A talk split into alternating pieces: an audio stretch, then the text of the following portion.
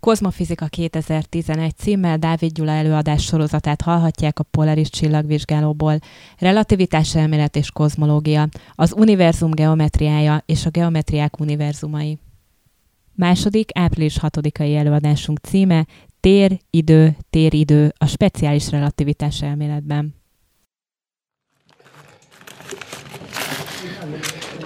Tisztelt hallgatóság, nagyon örülök, hogy a múltkori néhány képlet nem riasztotta el a azt hittem, hogy most csak hárman lesznek itt, a, mert ugye múltkor fölírtam egy pár formulát, hát hálából ma is írok egy párat azért.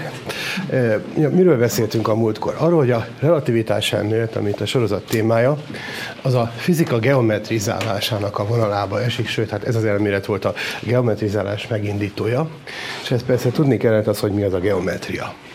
Ugye bár bizonyos matematikusok ezért az embert megkövezik, a múltkor azt próbáltam kifejteni, hogy a geometria és a természettudományok egy ága, tehát a világ objektumainak és a rájuk vonatkozó törvények megismerésének egyik e, területe, mégpedig azokat a törvényeket keresünk, amelyek minden objektumra egyformán visel, vonatkoznak. Tehát a fény az másképp viselkedik e, ha melegítjük, hát azt is lehet melegíteni, mint mondjuk egy pohár víz, de a geometriai jellegű tulajdonságai azok ugyanolyanok, persze ügyesen kell nézni. Jó, tehát láttuk, hogy a geometriát és a természetből absztraháltuk azokat a törvényeket, amiket aztán később axiomákba foglaltak. Ez, ez ugye nálunk esetlegesség, hogy a geometria az nagyon úgy tűnik, mintha emberi konstrukció lenne. Ugyanakkor korábban abban voltak biztosak, hogy, hogy az, az egy és egyetlen lehetséges geometria az, amit felfedeztek, és utána a törvényekbe foglalták. Most ezzel szemben jelenleg a fizika alapján azt mondjuk, hogy hát a megismert természeti jelenségeknek ezt a közös részét bogaráztuk össze, ami minden objektumon, minden jelenségre egyformán vonatkozik, és utána ezeket fogalmaztuk meg többé-kevésbé egyszerűen áttekinthető axiomákban. Csak ahogy viszont eh, fejlődött az emberiségnek az ismeretanyaga, és egyre több és korábban nem ismert eh, jelenséggel, objektummal ismerkedtünk meg, arra jöttünk rá, hogy nem elég ez a keret azoknak a dolgoknak a leírására, amiket újonnan fedeztünk föl, nem férnek bele a korábbi keretekbe. Ezeket a korábbi kereteket hívjuk euklideszi geometriának, és amikor új jelenségek merültek föl, akkor ugye kétféle dolog történt. Egyrészt ellentmondások merültek fel, és akkor nem akarták elhinni az új jelenségeket. Másrészt viszont olyan jelenségeket, amik szintén geometriaiak, nem vették észre, hogy geometriai, mert hogy nem euklideszi geometriai jellegű volt. A múltkor beszéltem ilyenekről, az egyik és legfontosabb, ami a relativitás elmélet kiinduló pontja, az a relativitás elve. Tehát az, hogy bármilyen objektumot, bármilyen jelenséget vizsgálunk meg egy adott koordinátorrendszerből, meg egy ahhoz képest állandó sebességgel mozgó rendszerből, ugyanazokat a fizikai törvényeket tapasztaljuk, ez tipikusan beleillik ebbe a sémába, amit mutattam, hogy minden objektumra egyaránt vonatkozik. Csak hogy ezt a fogalmat nem tudjuk az euklideszi geometriába beilleszteni. Ez most micsoda szögferező, vagy szóval hova tegyük ezt a fogalomrendszert, nem fért bele. Ezért egyszerűen eszükbe jutott az embereknek, hogy ez is geometria. A relativitás elmélet ezt is természetesen beilleszti egy geometriai keretbe, de nem abba a geometriába, amit korábban ismertünk. Arról is beszéltünk a múltkor, hogy valamikor a 19. század elején kezdődött a geometriák felfedezése. Bolya és Lovacsevszki meg előttük egy kicsit Gaussnak a felfedezésével, aki rájött, hogy Euklides lehet módosítani, és ettől még nem szakad a fejünkre az ég, hanem új és más eh, érdekes logikai konstrukciót és ellentmondásmentes logikai konstrukciót lehet képíteni.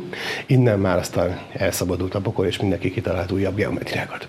Ez kicsit ahhoz hasonlít, mint amikor a fizika más ágaiban is vannak játékmodellek, amiket az ember arra használ, kipróbálgassa a, a kidolgozott matematikai formalizmus erejét. Nem tudom, ki tanult ilyeneket, amikor az egyetemen mechanikát tanítunk, akkor egy tipikus feladat az, hogy számolt ki, milyenek lennének a bolygók pályái, hogyha a gravitáció nem egy per R négyzettel vonzana, hanem egy per R a köbölne, vagy egy per R a 42 ennel. Ha jól megtanították a matematikai módszert, amivel le lehet vezetni a Kepler törvényeket, akkor ugyanazzal a matematikai módszerrel ezt is le lehet vezetni, de akkor nem az ellipszis pályák jönnek ki. Newton annak idén az ellipszis pályákból vezette az egy per R négyzetet egyik irányba, aztán később megmutatta, hogy a másik irányba az alaptörvényekből kijönnek az ellipszis pályákra. Most az alaptörvényekben módosítom azt, hogy a gravitációnak konkrétan milyen a képete, akkor is kijön valamilyen pálya, csak nem ellipszis, és bonyolultabb kiszámolni de a matematikánk alkalmas rá. Tehát attól, hogy valami nem létezik a természetben, attól mi ki tudjuk számolni, mert olyan ügyesek vagyunk. Jó, tehát a matematikai módszereink többet tudnak, mint, a, mint konkrétan visszatükrözni a, a megismert e, természeti jelenségeket. Gyakran ez, arra vezet, hogy a matematika már készen áll olyan jelenségek leírására, amit később fedeznek fel. Ugye erről volt szó múltkor, hogy a Riemann geometria is hamarabb megvolt, mint hogy rájöttek, hogy az általános relativitás elméletben azt használni kell, mert az adott elméleteknek belső fejlődésük van, logikai késztetés eh, löki a tudósokat arra, hogy továbbfejleszék, általánosítsák a modelljeiket, eh, és tehát nem ragaszkodnak közvetlenül a, a eh, gyakorlati tapasztalatokhoz, és akkor a legtöbb ilyen modell az elméleti érdekességű marad, másoknak aztán később szüksége lesz a természettudományoknak. Na most a, a, a múltkor már mondtam egy pár példát geometriákra, nagyon úgy tűnt, hogy azok csak az eukideszi geometriának az ilyen furcsa nézetei. Akkor azt mondtam, hogy e, például emlékeznek, hogy a, a háromszögnél nem csak azt engedtük meg, hogy el lehessen tolni, el lehessen forgatni, nagyítsuk is, akkor ugyanaz vagy nem ugyanaz, olyan e, filozofálgatásnak tűnik, hogy most mi az, hogy ugyanaz a háromszög. Matematikailag másféle transformációk viszik át az objektumot az ekvivalens helyzetekbe. Egy fizikai objektumnál ez kísérleti kérdés. Vajon egy hidrogénatom, hogyha megépíteném tízszer akkorába, akkor az vajon ugyanolyan fizikai törvényeknek engedelmeskedne, vagy nem? Vagy a naprendszer ilyen picibe? És ez, ez meg kell csinálni, ki kell kísérletezgetni, vagy hogyha technikailag nehéz, akkor legalább annyira megismerni a törvényeket, hogy elméletileg tudjunk egy ilyesmire válaszolni. Ugyanígy, amikor aztán azt láttuk, hogy, hogy például megengedhetjük a geometriai objektumnak az ilyen egyirányú nagyítását, amit meg affin geometriának hívunk, azt a tudományágat, amiben ilyesmi is belefér, akkor például egy négyzet meg egy téglalap az ugyanaz, mert így vagy nagyítva vannak egymásról. Vagy egy ferdináló négyzetet, ha elkezdek egyik irányba nagyítani, akkor eh, paralelogrammal lesz belőle. És akkor ebből a szempontból nézve a nézet meg a paralogramma ugyanaz. Most úgy tűnik, hogy most egyszerűen az euklides geometriát nevezzük át másképp. Hát bonyolultabb esetek is előfordulnak, tehát olyan geometriákat is sikerült kiokoskodni, amelyek nem tekinthetők az euklideszinek a részesetének, vagy más megfogalmazásának. Majd látni fogjuk itt a konkrét példákat a relativitás, mert pont egy ilyen jellegű, Minkowski geometria bukkan elő. De még előtte hadd emlékeztek csak arra az esetre, amikor a, a négyzetet sréhen nézem, és akkor valami általános négyszög lesz belőle, ugye ez a projektív geometriának a témaköre, és akkor ebből a szempontból két olyan objektum, amit olyan transformáció viszállt egymásba, hogy egy kicsit máshonnan nézem, hát az ugyanaz az objektum. A háromszögből nyilván nem lesz négyzet, de egy, egy ilyen általános négyszöget, ha, ha csak nem homorú, akkor át lehet négyzetté formálni, hogyha ügyesen nézzük. Ez már elég nagy általánosítási lépés volt, és akkor itt már egyre nagyobb objektum halmazokra mondjuk azt, hogy az ugyanaz, csak hát jól kell vizsgálgatni. A még durvább általánosítást azt a topológia eh, jelentette. A topológia, ugye a toposz az helyet jelent, a hely tudománya. Ott már csak az maradt meg a geometria alakzatból, tehát nem maradnak meg az ilyen közismert fogalmak, hogy egyenes, meg, meg sarka van, meg eh, szögeket zárban, meg merőleges, ilyesmiről már mind szó sincs. Gyúrogatni lehet az objektumokat. Tessék elképzelni, hogy eh, csinálok egy kockát gyurmából, elkezdem nyomogatni, gyúrogatni, és egyszer csak egy gömb lesz belőle vagy hogyha elég puha, akkor elég csak melegen tartani, aztán majd úgy kezembe deformálódik. Hát ez nem ugyanaz hagyományos geometria szempontból, de folytonosan lehetett áttransformálni. De próbáljunk bele perecet csinálni. Akkor mit kell csinálni? Nyújtogatni, nyújtogatni, aztán valahol összeragasztani, mi változik? A folytonosság fogalma. Folytonosság az a matematika egyik alapvető fogalma. Durván arról van szó, és ez lényegében minden geometriában közös. Ugye van valami halmaz, aminek az elemeit pontoknak nevezzük, és valamilyen értelemben azt akarjuk kifejezni, hogy hogy helyezkednek el ezek egymáshoz képest. Mi az, ami közel van, mi az, ami távol, mik, amik a szomszédságban vannak. Ha egy kicsit erre meg egy kicsit arra megyek, akkor mikor érek vissza. Csupa ilyesmi dologról szól a geometria. Na most, ha összeragasztok egy ilyen objektumot, egy ilyen hosszú henger például keresztbe, és akkor csinál be egy ilyen gyűrűt, vagy nagy Isten még csomótos kötött rá és perecet eh, hajlítok belőle, akkor megváltozik az, hogy mi volt a szomszéd és mi nem volt szomszéd. Olyan pontok, amik távol voltak egymást, azok hirtelen közel, egymásnak a közelségébe kerülnek, összeragasztottam őket. Vagy fordítva, hogyha eltépek egy alakzatot, akkor megszűnik az, hogy az, amik egymás közelségébe voltak, azok most már nincsenek egymás közelségébe. Tehát a folytonosságot megsértjük, akkor már eh, olyan objektumokat kapunk, amik folytonos transformációval nem vihetők át egymásban. Tehát akkor egy ilyen karika, vagy egy ilyen kétlukú perec, az nem deformálható át folytonossá gömbé vagy kockává. De a gömb a kockává már átvihető, vagy egy kuppá, vagy gulává. Tehát ilyen értelemben most már még nagyobb szabadságunk van, hogyha a topológia ezt is megengedi. Na most meséltem Felix Kleinről, aki valamikor az 1800-as évek végén megfogalmazta azt a matematikai programot, hogy a különböző geometriákat azt szerint kell osztályoznunk, és azt szerint kell róluk beszélni, hogy milyen szimmetria transformációk viszik át egymásba az ekvivalensnek tekintett objektumokat. Tessék észrevenni, hogy emögött egy nagyon érdekes feltevés van, amit aztán a, a részletes kutatások igazoltak, de engem nem csak az érdekel, hogy ekvivalens objektumokkal mi van. De hogyha azt megvizsgálom, hogy az ekvivalenseket milyen transformációk viszik át egymásba, az ennek a eh, vizsgálatnak során szerzett tapasztalatokkal azt is le tudom mérni, hogy mi történik akkor, amikor nem ekvivalensek. Nem, nem, nem ekvivalencia transformációk történnek. Tehát van egy szimmetrikus háromszög, azt tükrözöm, akkor átmegy önmagába. De ha van egy nem szimmetrikus háromszög, és azt tükrözöm, akkor átmegy valami másba. De ha megvizsgáltam a tükrözésnek a matematikai tulajdonságait, akkor olyan objektumra is alkalmazhatom, amire, már, amire ez már nem ekvivalencia. Érzik? Tehát akkor arra is alkalmas lehet, és ezért akkor a, a ekvivalencia transformációknak a vizsgálata az az összes objektumnak a tulajdonságaira segítséget nyújt a jellemzésükre. Na, ez lényegében az Erlangeni programnak a, az apró pénzre váltása. Az adott geometrián belül meg kell nézni, hogy miket tekint a matematikus ekvivalensnek, miféle transformációk viszik át ezeket egymásba, és ezeket a transformációkat minden alakzatra alkalmazunk. Mi az, hogy alakzat? Ugye hát például geometriában egyszerűen egy csomó pontot értünk, ugye a, a kocka, meg a gömb, meg egyebek, azok úgy képzeljük el, mint hogy egy csomó pont lenne valahogy egymás mellett, és ponthalmaz, és az ilyen ponthalmazoknak a, a transformációs tulajdonságait vizsgálgatjuk. Mi köze mindennek a fizikához? Térjünk erre vissza, és akkor itt kell megemlékezni arról a, a mm, problémakörről, ami gyakran félreértéseket is okoz. A transformációt kétféleképpen érti az ember. Ez egyik az úgynevezett aktív, a másik a passzív transformáció.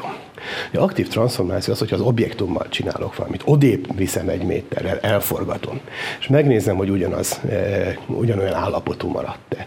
Ugye tessék a békára emlékezni, mire rátapostunk, és nem volt ugyanolyan állapotú, tehát vannak olyan transformációk, amik másba viszik. Itt aktív transformációról van szó. Most a passzív az egészen más, ott az objektum nem történik vele semmi, én innen valahogy megpróbálom leírni. Aztán én a nézőpontomat változtatom, odébb megyek egy méterrel, és ezzel kimegyek a képernyőbe, és akkor, akkor innen már másképp látom ugyanazt az objektumot.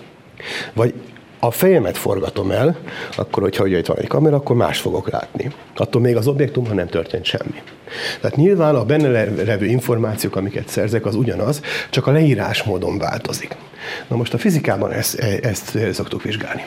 Múltkor megegyeztünk abban, hogy azok az aktív transformációk, amik az objektumot egymásba, egyfelelős állapotba viszik át, ezek matematikai szempontból egy csoportot alkotnak, azt szokták mondani. Tehát ilyen transformációk egymás utáni egy hasonló jellegű transformáció, aztán a, a semleges transformáció, amikor nem csinálunk semmit, azonosság, az is benne van, mindegyiket vissza lehet csinálni. Volt egy érdekes matematikai tulajdonság, az asszociativitás, ezt hívják a matematikusok csoportnak. Minden objektumnak az aktív szimmetria transformáció csoportot alkotnak. Na de a passzívak is. Tehát, hogyha én először elmegyek erre, aztán elforgatom a fejemet, azt esetleg megcsináltam egy mozdulattal, és akkor is valahogy megváltozik az objektumról alkotott képem leírásom. És akkor a két transformáció egyel pótolható, ugyanazok a tulajdonságai. Na és akkor most érünk arra rá, hogy hogy lesz ebből fizika. Hát úgy, hogy a, az ember, mit csinál a fizikus? Számokkal próbálja jellemezni az objektumokat. És megint elképzelni, hogy itt van valahogy az, a, látszik valamennyire? Azt a e, levelet kaptam a múltkor, hogy csak feketét használják, és csak vastagon fogó feketét, mert különben nem látszik semmit a táblán. Itt látszik, de nem tudom, a neten átmegye. Tehát itt van az objektumnak egy adott állapota, eltranszformáltuk egy másik állapotba. Tessék egyszer egy négyzetre gondolni, és elforgattam, és ez négyzet, csak nem látszik, tehát akkor itt a sarka, még egy transformáció átviszi egy újabb állapotába, mondjuk most tükröztem erre a egyenesre, akkor ide ment a pont, stb. T1, T2 transformáció. De a fizikus hogy jellemzi az objektumot, méréseket végez. Például képzeljünk el egy egészen absztrakt fizikust, milyen van az absztrakt fizikusnak, sok fekete doboza. rá van írva, vagy A mérő, B mérő, ugye van mérő, volt mérő, szóval görögbetűket is lehet használni, és akkor mindegyiken van egy, nem az a bomba, amin szép piros számok vannak, hogy mutatja, hogy mennyi van még hátra robbanásig, de valami ilyen kijelző, ami megmondja, hogy mennyi. És akkor az ember leírja. És akkor leírja a számokat így egymás alá egy slejfnire, vagy rögtön úgy programozza a számítógépet, és ide van írva, hogy 42, 137, 0,7, stb. Tehát számadatok vannak egymás alá írva, amiket a különböző műszerei mutattak az objektum egy adott állapotába, és akkor most hajtsunk végre egy transformációt. Az lehet aktív transformáció az objektumot odébb teszem, de most legyen passzív transformáció. Mondjuk elforgatom, vagy odébb viszem a műszereimet egy kicsit a vizsgált objektum között. Objektum az égvilágon semmi nem történt. És akkor megint elvégzem az összes mérést, tehát ehhez hozzá lehetett rendelni ezt a mérési eredményhalmazt. És akkor most hozzárendel, most megint elvégzem a méréseket, és valami egészen más értékeket kapok. Stb mit nem kaptam még, 19, stb. Ilyen értékeket kapok. Aztán még egy transformációs egészen más típusú számadatok jönnek ki belőle. Ha valakinek csak ezt a papírslájfnit adom oda a számadatokkal, akkor nem tud vele mit kezdeni. Milyen az objektum? Hát izé, 42. Szóval most, most mit mondjuk róla? Érdekes, és akkor megkérdezem, hogy szerinted mi történne, hogyha én elforgatnám a műszereimet 30 fokkal? Ugye még egyszer, az objektummal nem történt semmi. Az, az információ, amit én begyűjtöttem, az benne van ebben a papírkupacban, vagy ebben a számkupacban. De ebben a kupacban ugyanaz az információ van benne, olyan, mintha más nyelvre fordítottam volna le egy adott szöveget. Ha elég ügyes vagyok, elég jól ismerem a szabályokat, akkor dekódolhatom, vissza, oda-vissza átvihetem a, a információ veszteség nélkül a, a leírást az egyik nyelvről a másikra. Tehát kell léteznie egy olyan szabálynak, ami, ezt mondjuk S-sel jelölöm, ami ebből a számadatból kiszámolja azt a számadatot. Ne, egy, egyből nem, de az egész, hát hogyha elég részletesen leírtam a rendszeremet, akkor ebből ki lehet számolni azt mind. Na most mitől függ ez, hogy mit kell csinálni a számadatok? Ez egy matematikai eljárás. Az elsőt szoroz meg 22-vel, von le belőle a második számnak a 43-szorosát, stb. vedd a reciprokát, szóval egy ilyen típusú algoritmus, és akkor megkapom, hogy hogy jött ki ez a mínusz kettő. Tudjuk érezni? Vigyázat, ennek az eljárásnak készen kell lenni a mérés elvégzése előtt. Ugyanis ez nem függed attól, hogy mik a számok. Ez olyan, mint a törvény. A törvény megvan, és akkor az adott állampolgárt bedobják, hát nem függhet attól, hogy neki most kék szeme van, vagy, vagy göndörhaja, vagy milyen, mert akkor, akkor, akkor diszkrimináció van. De a fizikában nincs ilyen diszkrimináció. Tehát, tehát a, a számadatokkal való bánásmód az független attól, hogy mik a konkrét számadatok. Mitől függ? Csak a transformációtól. Tehát, hogy mit is csináltam, a, a, a, a, hogy változott itt a leírás. Ha további transformációt csinálok, akkor ebből a számadathalmazból ki lehet számolni ezt a számadathalmazt, csak akkor a T2 transformációnak megfelelő eljárást kell alkalmazni, és akkor át tudom számolni a adataimat. Na most ugyanúgy visszafele is át lehet számítani, hiszen a transformációk is megfordíthatók, tehát ezek is ilyen oda-vissza működő átszámítási eljárások. Még egyszer, az információ benne van a számadatokban. Ki tudom számítani, hogy a másik eh, módon eh, megvizsgálva a rendszert mit mérnék, nem megspórolom a második mérést. Egyszer érezni, ez aztán az igazi eh, spórolás. Ha én elég jól tudom az elméletet, tudom, hogy az adott transformációhoz itt milyen számolási szabály tartozik, akkor anélkül, hogy ezeket a méréseket elvégezni, ebből ki tudom számolni. És akkor most jön az, hogy van hát a fizikusnak végtelen sok pénze van, mint tudjuk, ezért elvégzi a másik mérést is. Két eset van. Az jön ki, amit kiszámolt, vagy nem az jön ki. Melyiknek örüljünk? Mind a kettőnek örülni kell, ez a legjobb dolog. Ha az jött ki, akkor jó az elméletünk. Ha nem az jött ki, akkor van kutatni való. Rendben? Tehát akkor, akkor meg kell magyarázni, hogy miért nem az jött ki, és akkor abból sok cikket lehet írni, és a publikációs listánk növekszik, és a főnökök elégedettek lesznek. Rendben van? Tehát akkor mind a, mindkét eset működik. Természetesen a fizikának a letisztult ágaiba, ahol már nem kell az alapokat kutatni, hanem ezt már elég megcsinálták, ott már nem kell ilyen kovacakolni, ott elég egyrészt az elméleti számolás, tehát egy mérnöki kézikönyvben ott már nem mondják azt, hogy átszámolta, de utána aztán ne felejtsd el megmérni, mert hát ha nem jók a képetek a könyvben, amit adtak, akkor minek veszem meg a könyvet. Tehát ott már benne van, hogy a, ha elforgatom a koordinátorrendszert, akkor így kell átszámítani, ott a képlet megtanítják az embereknek, és azt használják, és az beszokott válni. Új, most felderítendő területeken kell ezen töprengen, hogy vajon az elméleti jóslat az átszámításra, meg a, a a gyakorlati mérés az vajon ugyanazt adja. No most, ezzel az egész sémával kapcsolatban van néhány nagyon érdekes dolog. Tessék elképzelni, hogy ezeknek az itt kapott számoknak valamilyen bonyolultabb kombinációt kiszámítom, Például volt mondjuk nekem egy olyan mérőm, ami az van írva, hogy E1 mérő, meg E2, meg E3 mérő. Amire azt szokták, hogy az elektromos térerősségvektor egyik meg másik komponensét méri. Itt a térerősségvektor, most csak úgy rajzolgatok, ez, ezt, ezt megmérte az egyik műszer, azt megmértem. Elforgatom a fejemet, akkor más lesz az x tengely, más lesz, ez inkább elrajzolom. Tehát itt volt a, a vektor.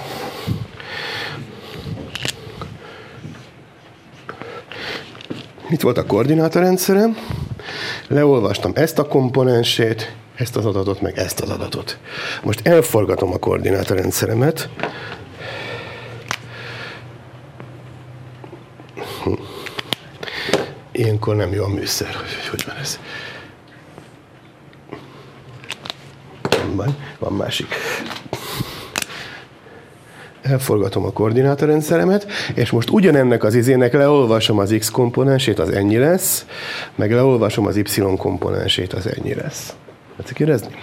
Egészen más számadatokat kaptam az egyik mérésnél, meg a másik mérésnél. De hogyha kiszámítom az, ennek az izének a négyzetét, meg ennek az izének a négyzetét, és összeadom, tehát mondjuk, hogy, hogy x1 négyzet, meg x2 négyzet, ez volt az x1, amit leolvastunk, ez meg a, e, vagy mondjuk így, hogy y1 volt, bocsánat, y1 volt, a másik, ez volt az y1, az egyes koordinátorrendszer. Nem az volt, ez volt ez az Y1. Akkor ez a kék, ez meg az X2-es, a kettes koordinátorrendszerben mért X érték, ez meg az Y2-es. Az jön ki, hogy ez a kettőnek a négyzet összege ugyanaz. Megváltozott a transformáció során az X1 is, meg az, X2, meg az Y1 is, lett belőle X2, Y2, de ez a bizonyos kombinációjuk ez ugyanaz. Sőt, ha tovább forgatom a koordinátorrendszert egy 3-as, 4-es, 52-es koordinátorrendszerbe, akkor is ez mindegyik változik, de ez a kombináció ugyanaz. Na erre azt mondja, mondják, hogy ez egy invariáns mennyiség, tehát a változó, a transformációk során megváltozó mennyiségekből kiszámítok valamit, ami ugyanaz marad. Na és akkor most jön a ideológia, hát akkor ez az izé, ez biztos magára a vizsgált objektumra jellemző, nem arra, hogy én milyen esetleges módon fejemet ide-oda forgatva írom le. Stimmel? Ugye mindenki tudja, hogy mi ez. Hát ennek a vektornak a hosszának a négyzete, azt mondja a Pitagorasz tétel.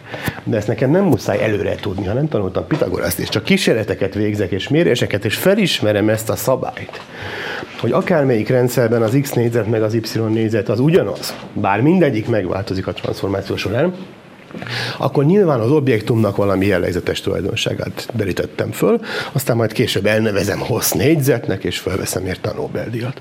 Jó, most ezt történetesen erről lekéstünk, de hát vannak bonyolultabb tulajdonságai az objektumoknak. Tehát még egyszer, ez akkor magára erre az izére, erre a nyíra jellemző, és nem arra, hogy, hogy honnan nézem.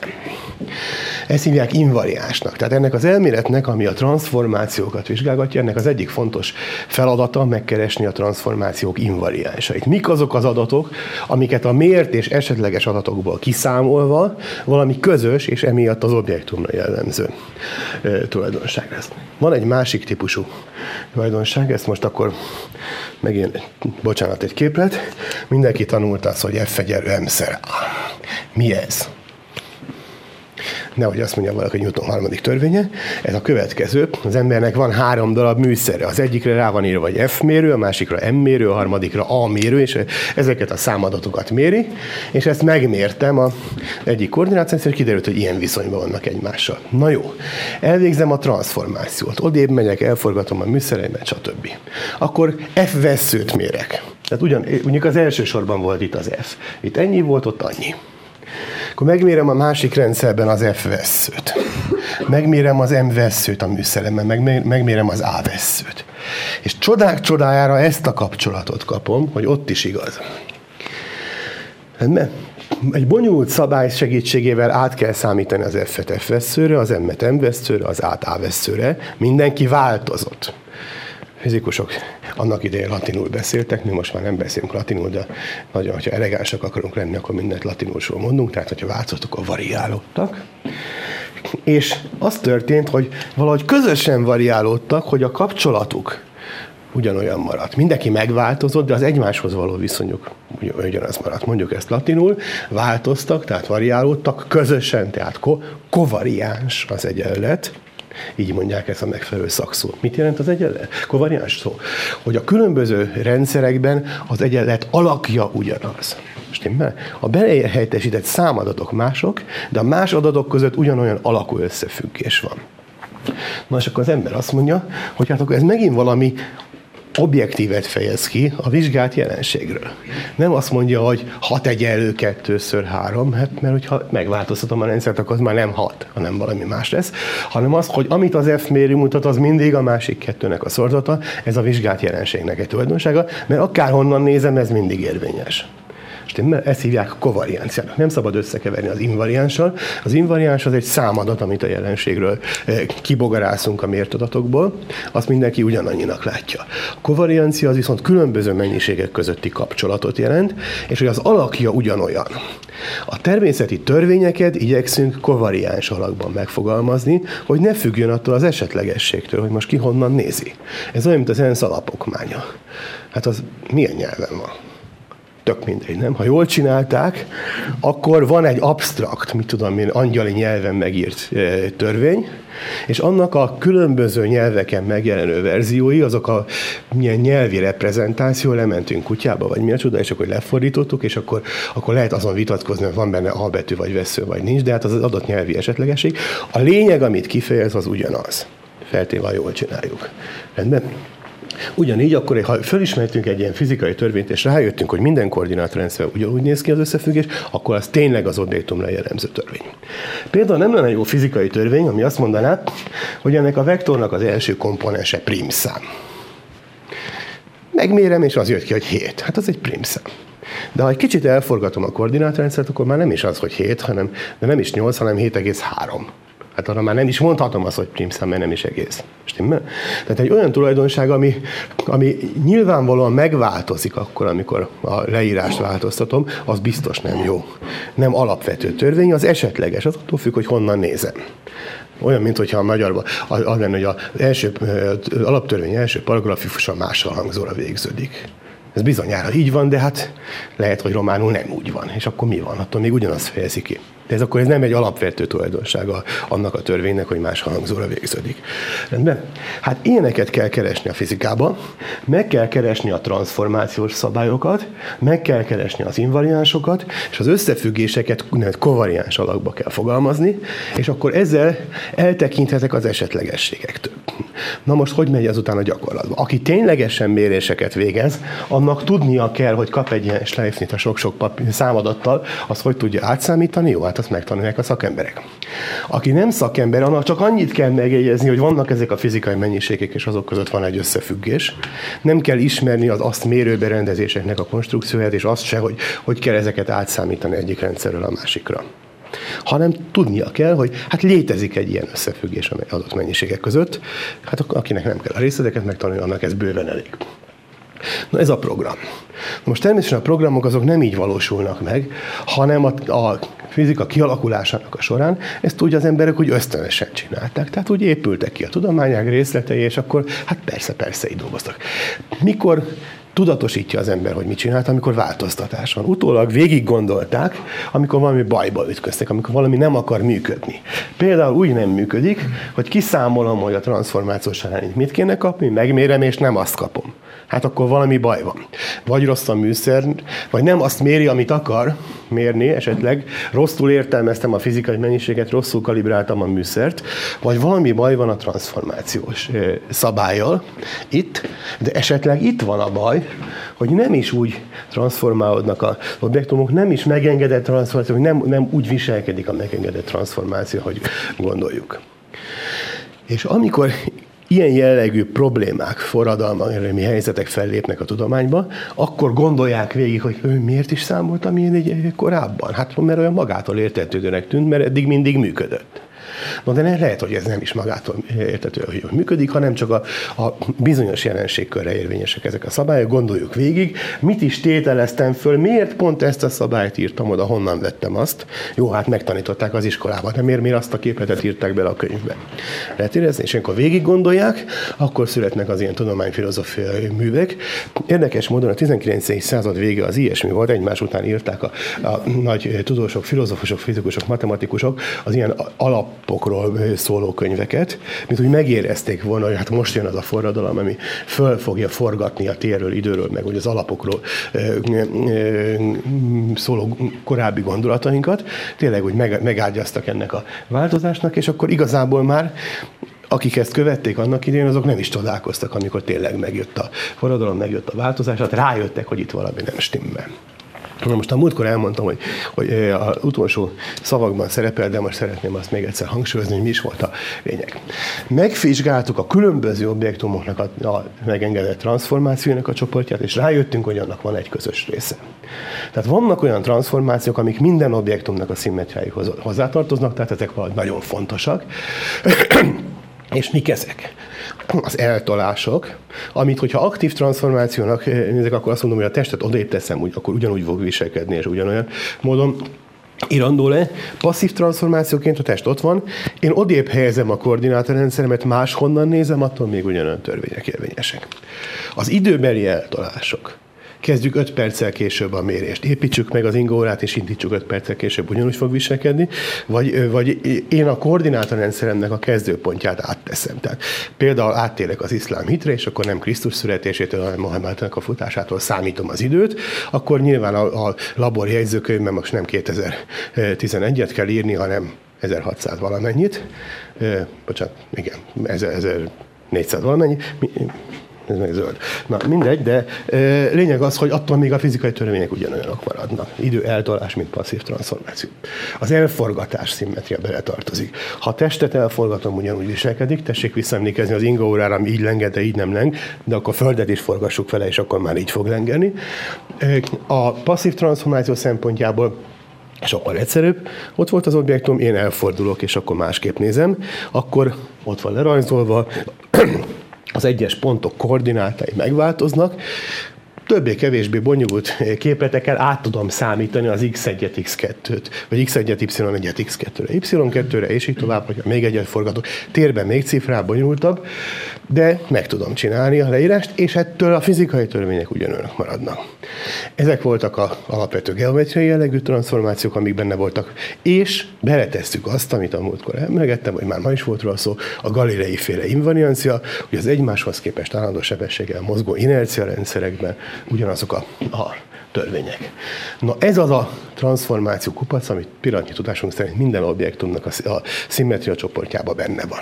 Hát akkor ezt kell vizsgálni, és az ehhez a transformáció csoporthoz tartozó ilyen szabályokat kell megnézni, hogy akkor a konkrét mennyiségeket hogy kell átszámítani. Ha elforgatom a koordinátorrendszert, hogyha áttérek a bakterról a kalauznak a koordinátorrendszerbe, és így tovább, melyik mennyiség hogy változik, tehát hogy kell kiszámolni ezeket a transformációkat.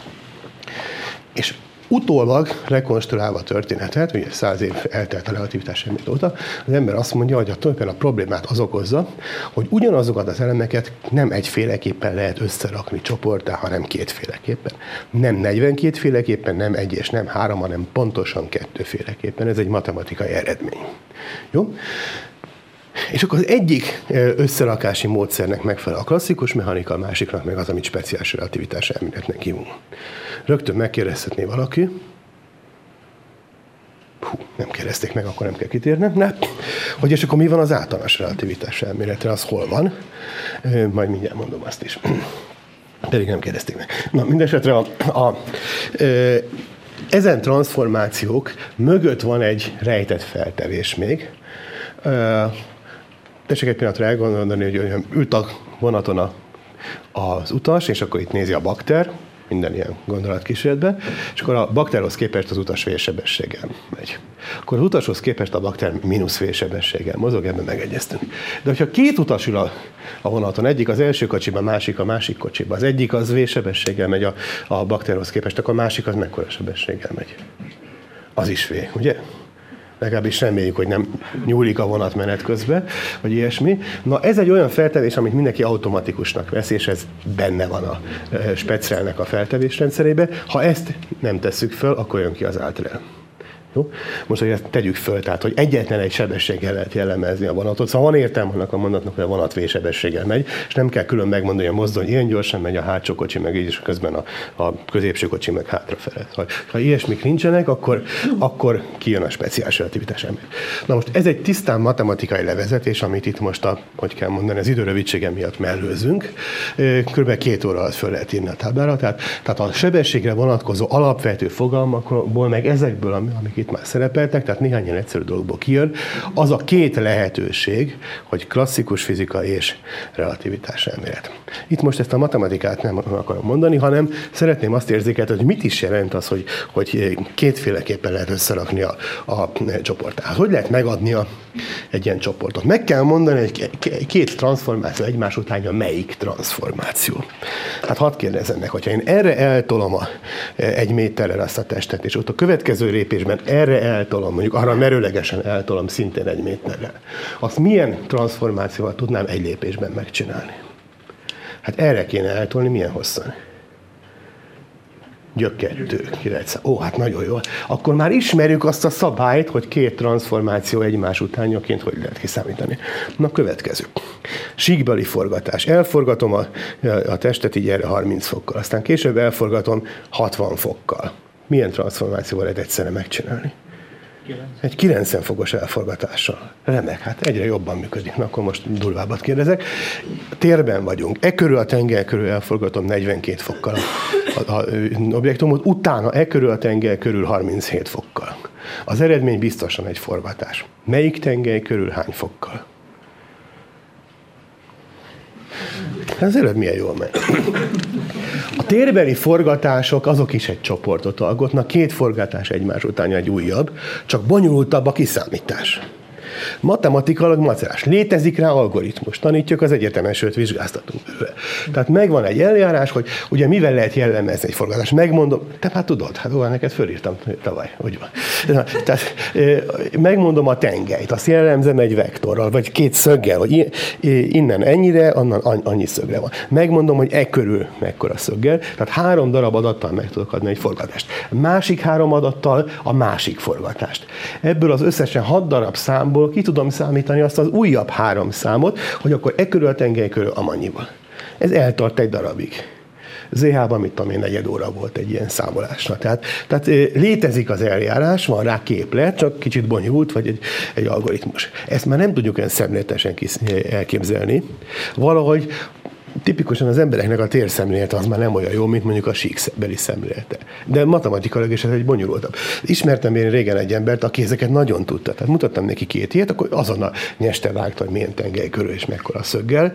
Valahogy úgy azt mondta, nem számolta ki, úgy, úgy, úgy érezte, látta mint a vadász ösztön, vagy valami ilyesmi, de lehet az agyába be volt programozva a képlet. De, de lényeg az, hogy a legtöbb ember ezt nem tudja, és ezért találták ki a helyet a matematikát. Ha nem tudjuk fejből, vagy nem, nem, nem, nem érezzük, akkor legalább tanuljuk meg, és akkor meg lehet tanulni a képletet, és abból ki lehet számítani. Na tehát ez a szabály, hogy a két transformáció egymás után melyik újabb transformáció, az létezik, csak esetleg bonyolult, tehát nem közvetlenül áttekinthető. Na és ez a különbség, hogy a, azok a transformációk, hogy fölülünk a vonatra, és akkor ahhoz képest egy újabb mozgó koordinátorrendszerbe átszállunk, az akkor a bakterhoz képest hogy mozog, ennek a kiszámítása olyan triviálisnak tűnik. Tessék megint elképzelni. Itt a bakter. Hozzá képest megy a vonat 60 km-es sebességgel, ott ül rajta az utas. Jó. És az utas mellett elmegy a hogy hívják, a büfékocsis. Itt tolja a kocsit 30 km per óra sebessége. Milyen gyorsan megy a büfékocsi a bakterhoz képest? Mindenki rávágja, hogy 90-nel. Mennyi? Mondjad? Na de arra, mert elő, előre tolja a vonat eleje felé, így van, de az ember összeadná. És így derült ki, hogy nem igaz, pedig hát olyan triviálisnak tűnik. Ez az, ami eh, majd bele fogunk ütközni, az, aminek Einstein-féle sebességvesztetési képletet lehet eh, helyet használni. Most az ember absztraktul számolgatja, akkor kijön az, hogy hoppá, hoppá, itt két lehetőség van. Pedig a józanész az egyik lehetőséget mondaná. Hát a két, logikailag két lehetőség van, akkor meg kell mérni, hogy a vajon a természet melyiket választotta. És mit ad Isten? Nem azt választotta, amit a józanész, ezért a józanészt elküldhetjük a, a, hogy a múltba, ahol még, még működött.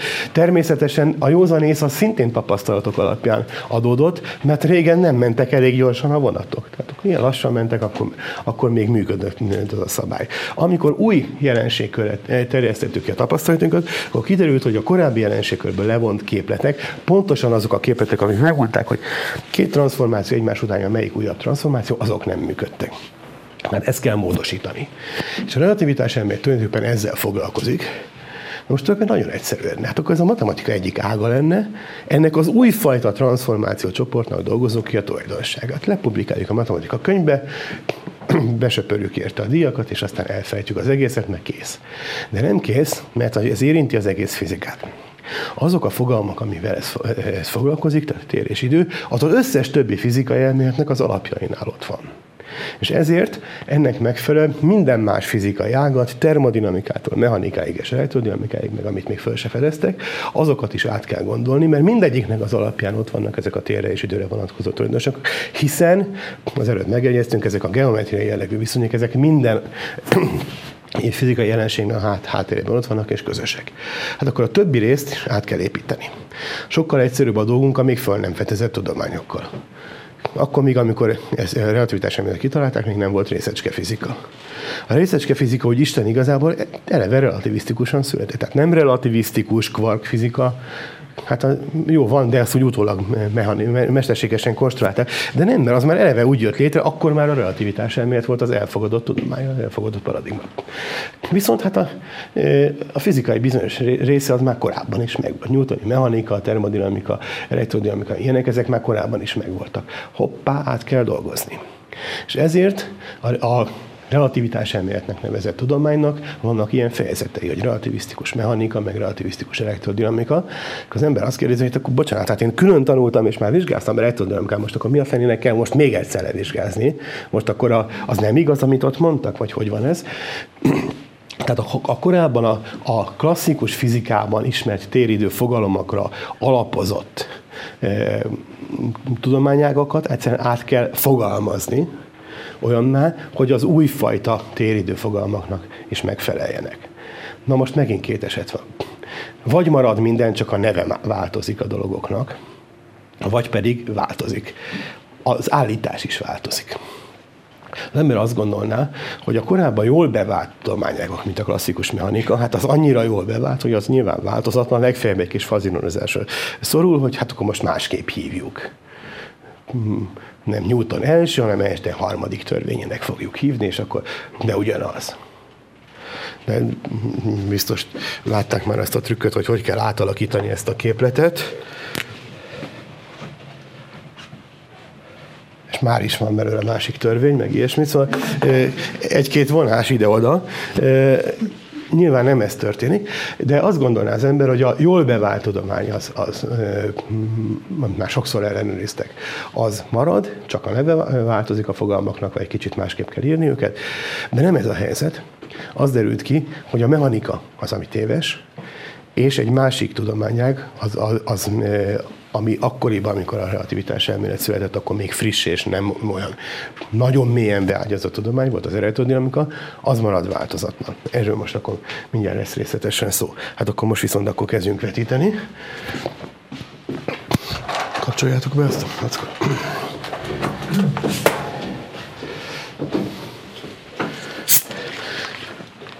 Ez egy nem közvetlenül ide készült anyag, de a nagy része az azonnal használható. Hadd használjam föl a lehetőséget a eredetének a a hirdetésére. Az Atomoktól a Csillagok című sorozat folyik nálunk az egyetemben, már hatodik éve, és ott mindenféle tudományokról, mm, főleg középiskolásoknak tartunk előadásokat, két hetenként van csütörtök esténként, részben a friss eredményekről, általában olyanok, akik maguk is dolgoznak a adott tudományákban, az eltének a kutatói dolgozói, részben pedig vannak ilyen áttekintő vissza néző előadások mind is ez. Tehát ugye nyilván nem mi találtuk ki a relativisztikus paradoxonokat, de hát középiskolásokat ez általában nagyon érdekli, és ezért erről szokás beszélni. Az előadások visszamenőleg hat évre fönn vannak a Atomcső Tehú című weblapon, és le lehet tölteni meg lehet őket nézni. Na hát akkor a múltkor ennek az erejét már mutattam, az ember azon töprenk, hogy vajon miért nincsenek ilyen könyvek, hogy Ohm tévedett, viszont miért vannak olyanok, hogy Einstein tévedett. Az alapgondolat tehát az, hogy miért pont a relativitás elmélet az, ami ennyi ellent, ellenvéleményt vált ki. Már beszéltünk arról, hogy azért, mert az alapfogalmainkat változtatta meg, amik a térre és időre vonatkoznak. No, ja, és bocsánat, ezt a könyvet ezt rögtön mindenkinek ajánlom a figyelmébe, ez a Szabó Kerekes, vagy most a Taylor Wheeler, téridő fizika, most jelent meg új kiadásba.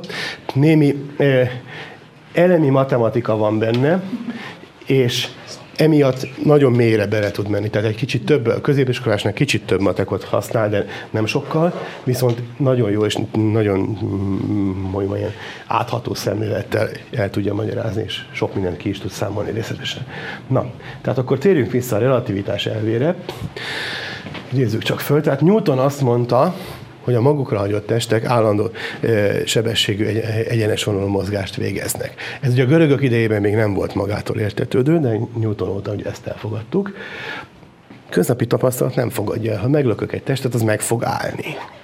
És az egy hosszú abstrakciónak az eredménye volt, amíg rájöttek, hogy ez egy másodlagos effektus, hogy jó, hát csurlódik, meg a légellenállás, meg a belebotlik egy kőbe, meg egyéb ilyen apróságok vannak. Hogyha idealizált körülmények lennének, akkor menne magától tovább. A görögök úgy gondolták, hogy abszolút idealizált esetben is megállna, mert az a természetes, hogy áll. Jó, tehát ez, ez se volt olyan magától értetődő, és sokáig ezt, ezt se fogadta el a, a köznép. Na most ki látja ezt? Nem minden megfigyelő látja ezt. Amikor ülök egy körhintán, akkor nem azt látom, hogy a fák egyenes vagy egyetes mozgás végeznek, hanem azt látom, hogy keringenek körülöttem. És kérde, kérdezem, hogy vajon milyen erő kényszeríti őket erre a keringésre, miért nem röpülnek el a fák. Hát létezik olyan leírásmód, vigyázat, ez most passzív transformáció. Én hülyén megváltoztattam a koordinátorrendszert, fölültem a körhintára, és még fizettem is érte. Jó, fölültem, és akkor emiatt abból a rendszerből furcsa a fizika. Erre mondják azt, hogy az nem inercia rendszer. Az, ahol a Newton törvénye érvényes, azt hívják inercia, az tehetetlenségi rendszernek, mert akkor a tehetetlenség törvénye, hogy egyenes onyetes mozgás végeznek a testek, az, az akkor érvényes. Nem minden rendszer ilyen. Na most az a tapasztalat, hogy az egymáshoz képest állandó sebességgel mozgó rendszerek azok ilyenek. Tehát mondjuk a bakternek ilyen volt a koordinátorrendszer, az állandó sebességgel mozgó vonaté szintén ilyen.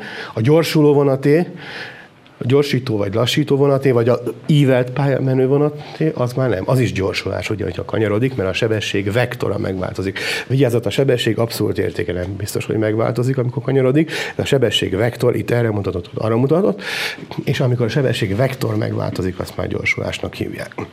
Tehát a, ha én a körhintán ülök, az is gyorsulás, bár állandó sebességgel forgatják, állandó sebességgel forgatják a körhintát, a sebességem hol erre mutat, hol arra mutat, ez, ezért ez is gyorsuló rendszer. Jó, tehát amik nem úgy nem gyorsulnak egymáshoz képest, hogy az egyik inercia rendszer volt, akkor a többi is inercia rendszer. Ez a klasszikus mechanikának egy tapasztalata. Na most ahelyett, hogy koordinátorrendszer, ahelyett inkább azt szokták mondani, hogy vonatkoztatási rendszer, angol meg reference of frame, meg, vagy frame of reference, tehát ilyesmiket mondanak. Mit is jelent? Ez egyrészt a koordináta tengelyeket, tehát hogy hogy mérjük a távolságokat, másrészt jelent egy ilyen standard órát, hogy minden eseményt, amit megmérek, azt a időkoordinátával is jellemzem. Tehát úgy kell elképzelni, hogy a különböző megfigyelőknek vannak méterrúdjaik, meg órájuk, és ezeket valahogy előzetesen szépen standard módon legyártották és lepecsételték a mérésügyi hivatalba, hogy látok, ezzel méricskéje. Tehát ez egy vonatkoztatási rendszer rendszer. Hogy pontosan hogy kell, ezen persze sokat vitatkoztak. Na most az a tapasztalat, hogy nem egyetlen inercia rendszer létezik, hanem ezek egyenértékűek. Mit is jelent ez? Az, hogy nincs kitüntetett rendszer, nincs az igazi inercia rendszer, az abszolút, és a többiek annak valamiféle eltranszformáltjai, meg alárendeltjei, nem tudom kiválasztani az igazit. Ugyanúgy, mint a különböző egymáshoz képest elforgatott koordinátorrendszerek, mondjuk itt a sigmát, melyik az igazi x tengely? Ilyen nincs. És mert ahova teszem a koordinátor, ahova forgatom a koordinátorrendszert, arra mutat az x tengely. Amikor a, e, nem tudom, hogy mostanában hogy van, a mi időnkben nagyon vigyáztak a matekórák, hogy kockás papírt hozzunk a, a, a számtanórára, és sima papírt hozzunk, vagy olyan füzetet a mértanórára. Miért? Mert az embereket nagyon meg tudja vezetni az, hogy, hogy akkor erre van az X tengely. Tehát a, a háromszöget mindig úgy rajzolták, hogyha kockás papírra rajzolták, hogy az egyik oldal ráessen a vonalakra. A sima papíron nincsenek ilyen vonalak, tehát hogy úgy állhat a háromszög, hogy éppen akarom. Jó, persze Margó ott is volt, és az embereket félrevezette, mindegy. Jó? Tehát nincs igazi, abszolút koordinátorrendszer, mert ezek mind egyenértékűek. És akkor, akkor ott vagyunk, ami az előbb a letakart ábrám, hogy nincs egy kiinduló rendszer, amelyből eltranszformálva kapjuk a többit, hanem mindegyikből mindegyikbe lehet transformációkat csinálni. Természetesen a gyakorlat esetben nekem mindig van egy olyan, ahol elkezdem a mérést, és esetleg ahhoz képest eltranszformálom, csak tudnom kell, hogy hát az nem az igazi, az, mert, mert hát az, az ne, csak nekem a kedves az a hazai koordinátorrendszer. Tehát az a tapasztalat, hogy minden inerciarendszerben ugyanolyanok a fizikai törvények, és éppen ezért az inerciarendszereket meg, meg nem tudom megkülönböztetni, melyik volt a jobb, hol? A mechanikában. Na most idézzük fel ezt, ennek a nagy részét már elmondtam, hogy hogyha áttérünk egyik rendszerről a másikra, akkor valami, a fizikai törvények ugyanolyanok maradnak. Ugye ezt hívjuk szimmetriának. Tehát végrehajtunk egy transformációt, és valami ugyanolyan marad, ez a szimmetria fogalma. Hát speciál itt most akkor a, a fizikai törvények maradnak ugyanazok. Tessék egy pillanatra ezt most alaposan megérezni. Mit mondott Newton első törvénye?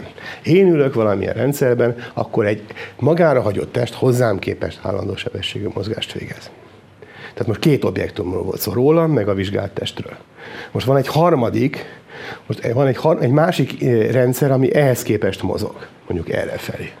És akkor abból nézem ugyanezt a testet, mit fogok látni, hogy ez, ez szintén egyenes vonal egyenletes mozgás végez, ebből is nézve. Más fele és más sebességgel. Ugye át lehet valahogy számítani. Rendben? Innen nézve ez a harmadik test így mozgott, ebből a másik rendszerből így mozog, de nem így fog mozogni, hanem szintén állandó sebességgel. A törvény az volt, Newton törvénye, első törvénye, hogy állandó sebessége. Nem mondta meg, hogy az 42 km per óra. Jó? Nem mondta meg, hogy mennyi és milyen irányú, csak hogy állandó sebességű. Én is állandónak látom, ő is állandónak látja. És ezt meg lehet mutatni matematika, hogy tényleg, hogyha az a szabály, hogy állandó sebességű mozgást végez, akkor azt egy ahhoz képest állandó sebességgel mozgó rendszerből szintén állandó sebességűnek látják. Tehát inerciarendszerben, inerciarendszerben menjünk át, itt föl vannak sorolva ezek a bizonyos fontos, most passzív transformációként fogalmazva, tehát hogy a, a koordinátorrendszer kezdőpontját eltolhatom. Múltkor beszéltünk arról, hogy ezeket a közös, minden objektumra érvényes szimmetriákat geometriák fogalmazzuk, tehát azt mondjuk, hogy a térnek nincs kitüntetett középpontja, nincs kitüntetett pontja, és azt a szót használjuk hogy a tér homogén homogén, tehát a pontjai egyenértékűek. Érdekes módon minden ilyen transformációhoz tartozik egy megmaradási ítétel, ebből le lehet vezetni a lendületnek, vagy más néven impulzusnak a megmaradását, ezzel most nem foglalkozunk, később majd részletesen lesz róla szó. A koordinátorrendszer tengelyének elforgatása az meg úgy fogalmazhat, hogy a térben nincsenek kitüntetett irányok, minden irány egyenértékű, ezt mondjuk úgy, hogy a tér izotróp. És ebből le lehet vezetni a perdületnek, vagy más néven impulzus momentumnak a, a megmaradását. Volt róla az, hogy az időszámítás kezdőpontjának az eltolása, tehát ilyen időeltolás, erre azt mondjuk, hogy az idő homogén, és ebből meg le lehet vezetni az energia megmaradást. Rögtön mondom, hogy a múltkor beszéltünk, hogy az általános relativitás elmében már nem lehet eltolni az időt, hiszen van a nagy bum. Azon túlra nem lehet eltolni az időkoordináta kezdetét, mert nem lehet annyira azt a hanumistának lenni, hogy 22 milliárd éve korábban kezdjük a kísérletet. Ezért félve mondom, és nem mondják meg senkinek, az általános relativitás elmében nem érvényes az energia megmaradás törvénye. De ebből még nem következik, hogy lehet örök mozgót építeni, sőt, Na és akkor ide tesszük negyediknek ezt, hogy üljünk át egy állandó sebességgel mozgó vonatra, tehát ez a, amit galilei transformációnak hívtak annak idején, és ezt, ezt fogalmazzuk úgy, hogy galilei féle relativitási elv, hogy ez ugyanúgy Láthatóan ez nem úgy van fogalmazva, nem a térnek meg az időnek a tulajdonságában van. Miért? Mert erre később jöttek rá, amikor a tér meg az időfogalom már kialakult a görögök idejébe, amikor a galérai relativitás elméletre rájöttek, akkor, elvre, akkor már nem, nem bírták tér és idővé fogalmazni, hát majd látni fogjuk, hogy a relativitás ez is geometriává fogalmazható át. Ehhez is tartozik egy megmaradási tétel, csak ezt egy kicsit macerásabb levezetni, az meg a tömegközéppontnak a tétele.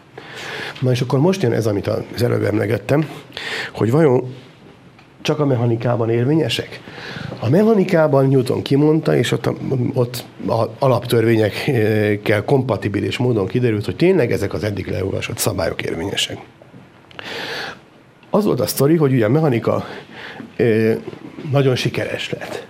Newton ugye azzal kezdte, hogy megmutatta, hogy a, amikor a fenyére esik az alma, meg a holdkering a föld körül, annak ugyanaz a, az oka, ugyanaz a gravitáció, másrészt ugyanazokkal az egyenletekkel, képetekkel le, lehet leírni. Newton és követői ezt olyan nagyon hatékony matematikai módszeré fejlesztették, amivel a naprendszert nagyon pontosan le tudták írni. Ugye ennek a csúcsa az volt, amikor a, egy kis hiba volt, akkor nem azt mondták, hogy rossz az elmélet, hanem rájöttek, hogy ezt egy extra hiányzó bolygó okozza. És akkor így fedezték fel a Neptunuszt.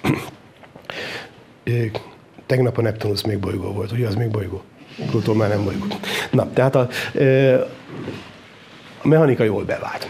Na persze az embereknek másfajta tapasztalatok is vannak, vannak más e, tudományok.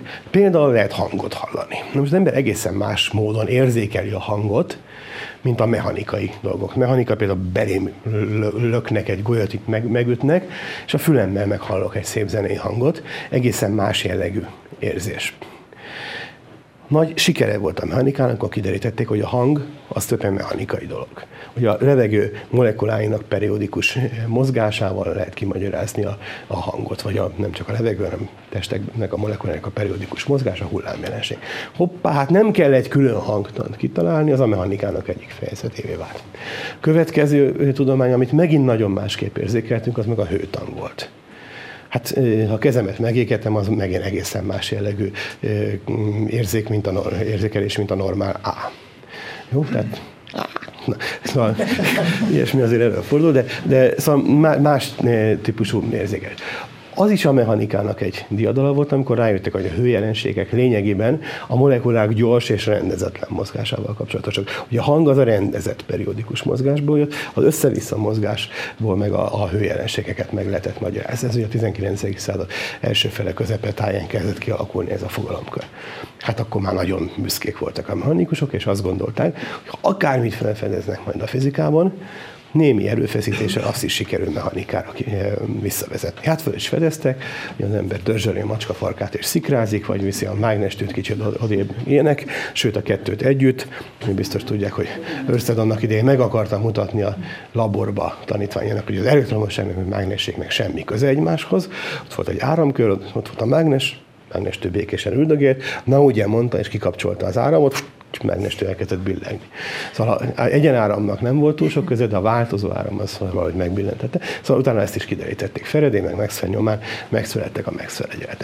Mi következik ekkor? Hát természetesen neki indult a, a mechanikai modellkeresés. Hát ahogy a hangot meg a hőt meg lehetett magyarázni, a, a mechanikával, hát akkor biztos a, ezeket is. Maga Maxwell is eredetileg úgy gondolt, hogy az ő egyenletei, amit a fizikusok büszkén viselnek, most nem egy olyan pólót hoztam, rá van írva a pólóra az egyenlet eh, rendszer, hogy azok valami ilyen a vákumnak, a pici kis rugóinak, golyóinak, meg csapágyainak az elfordulását, meg ilyesmit akarják leírni, jó bonyolult mozgást, és az, amit én makroszkopikusan úgy észlelek, hogy elektromos, meg, meg mágneses eh, hatások.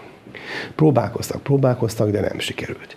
És ilyenkor esnek át aztán utána az emberek alul túlsó oldalára. Eddig azt mondták, hogy a mechanikából vezessük rá az elektrodinamikát. 19. század végén az lett a divat, hogy vezessük rá az elektrodinamikában mechanikát. Nincs is mechanika, csak elektromosság.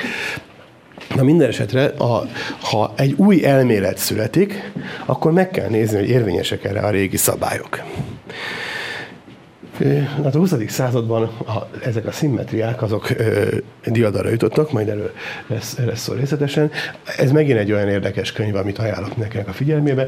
Ez egy régi kiadás, megjelent ennek az új verziója, Wigner Jenő válogatott ö, írásai, vagy valami ilyesmi címen ilyen kicsibe. A, ő ugye a kvantummechanika alapjainál ott distinkedett, és a, a csoportelméletnek, ennek, a szimmetria gondolatnak a bevezetésének az egyik atyamestere volt Neumann Jánossal együtt. Később ezeket a gondolatokat alkalmazta a magfizikában, majd ott volt, amikor a részecske fizikában is alkalmazták, és az egyik fő ideológusa lett annak, hogy a szimmetriák alapján, szimmetriák, mint metatörvények meghatározzák a fizikai törvények lehetséges alakját, hogy ez hogy kell. Aztán is nagyon, nagyon sok érdekes cikket írt, amik eh, matek nélkül is, tehát ismeretterjesztő szinten élvezhetők, ezek ebbe a könyvben vannak összegyűjtve. Na hát akkor nézzük, hogy mi történt. Itt van ez az új tudományág, az elektrodinamika. És az derült ki, hogy a Maxwell egyenletekre, tehát az elektrodinamikára nem érvényes, micsoda? Hát a Galilei féle invariancia elv. Az továbbra is érvényes, hogyha elforgatom a koordinátorrendszeremet, vagy eltolom, vagy később kezdem, akkor az elektromágneses jelenségekre vonatkozó törvények ugyanazok. De nem ugyanazok, akkor, hogyha átülök a vonatra. Nézzünk egy rettentően egyszerű kísérletet, itt egy ponttöltés elektromos töltés, lógnak ki belőle az erővonalak, mindenki le tudja rajzolni. Most térjünk át a, a bakternek a szempontjából, koordinátorrendszeréből térjünk át a, egy galilei transformációval a vonaton ülő utasnak a koordinátorrendszerébe. Azt látjuk, ugye itt volt a ponttöltés a bakter mellett itt a kalitkában, megy a vonat, akkor a vonatról azt látom, hogy erre megy a ponttöltés. Egy mozgó ponttöltés az áramot jelent, és az áramnak mágneses tere van. Tehát van egy olyan kísérleti szituáció, amit az egyik megfigyelő úgy lát, hogy tisztán elektromos tér van, másik meg úgy lát, hogy elektromos és mágneses tér is van. Hát ez nem ugyanaz. A jelenség szempontjából nem mindegy, hogy honnan nézzük. Azaz nem invariáns a jelenség. A azt is meg lehet mutatni matematikai, a megfelelő egyenletek nem kovariánsak, tehát hogy leírom a törvényeket az egyik koordinátorrendszerbe, átülök, átszámítom a másikra, akkor más alakú egyenleteket kap. Olyan, mint hogyha f egyenlő m a helyett annyi lenne, hogy f egyenlő m a plusz b mondjuk ilyen lenne a, a törvény, hát az nem ugyanaz, mint az F egyenlő M Tehát megváltozott a törvény, másképp néz ki. Na de mit jelent ez? Hogy akkor nem igaz, amit az előbb levontunk e, általánosan, hogy e, minden inercia rendszer egyenértékű, hát meg lehet különböztetni őket, ha mechanikailag nem is, elektromos mérésekkel igen.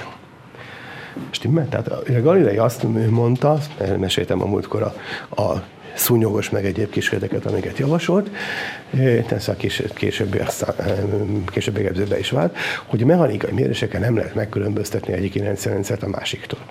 Ebből az következne, hogy viszont elektromos, elektromágneses mérésekkel meg lehet különböztetni. Akkor esetleg mégiscsak létezik egy abszolút nyugvó koordinátorrendszer, csak a mechanikai módszerek túl primitívek voltak ahhoz, hogy ezt észrevegyük. No, hát akkor ez szerint, ugye ott vagyunk a 19. század második felében, amikor az elektrodinamikát már kezdték elfogadni, akkor azt mondták, hogy van egy abszolút nyugvó rendszer. Hát mi? Hát biztos valami, valamilyen anyag jelölik ki. Vagy abszolút nyugvó anyag, hát ez lesz az éter. Na most ezt másféleképpen is el lehetett mondani, több-több irányból. Egy jó, egy jó téveszmű az több felül alá van támasztva, nem?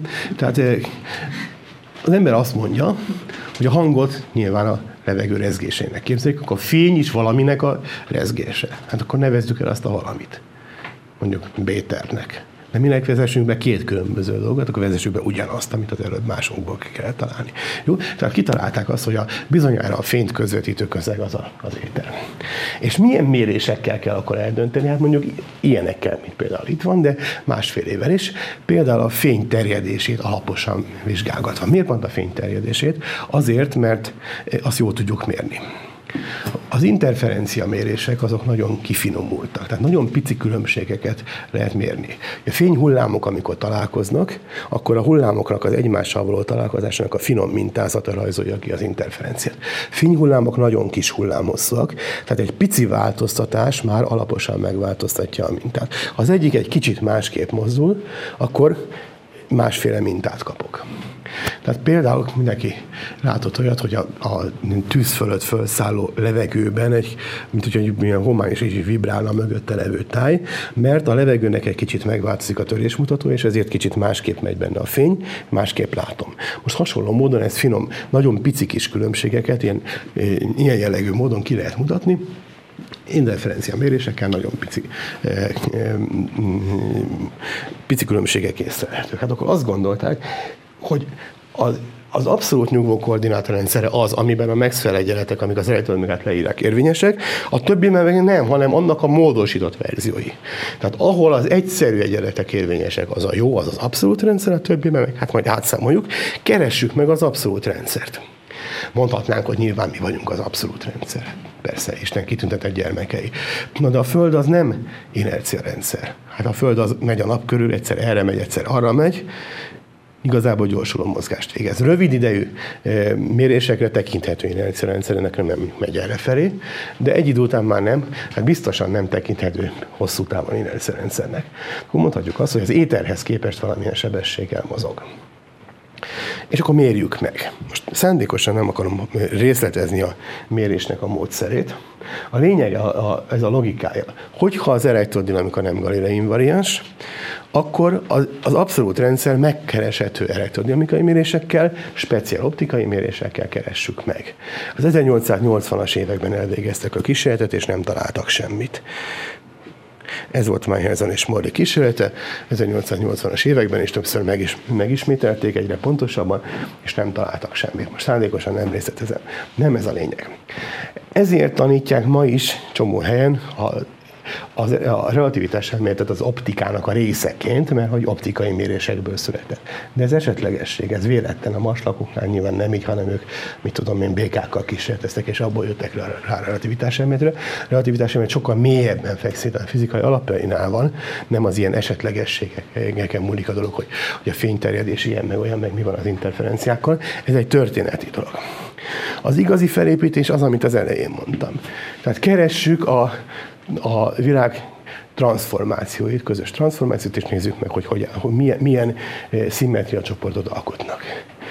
Csak hát az, az kemény matek, erre hivatkozva egy kicsit öm, szemléletesebben el lehet mondani. Viszont ennek, hogyha a fényből indul ki az ember, ennek van egy hátránya. Egy pillanatra tessék ezt elképzelni, megpróbáltam lerajzolni, vagy egyszer elrajzoltam, de most nem találtam meg azt. Volt egy olyan ábra, hogy Einstein úgy néz ki, mint egy vén kalóz, feje az látszik Einstein, és akkor egyik lába egy nagy vastag csizmában van, rá van írva ez a relativitás elve. Egy jól megalapozott elv. Egy ilyen elv mögött sok száz évnyi, sok száz vagy sok ezer kísérlet áll, amik mindezt megalapozták. Az ember elfogadja a relativitás elvét. A másik az pedig egy ilyen kötözött faláb volt, vagy ilyesmi, hát egy kísérlet, májhez a Molly kísérlet. Egy kísérlet, nem kísérlet. Na jó, hát megismételték, akkor már két kísérlet.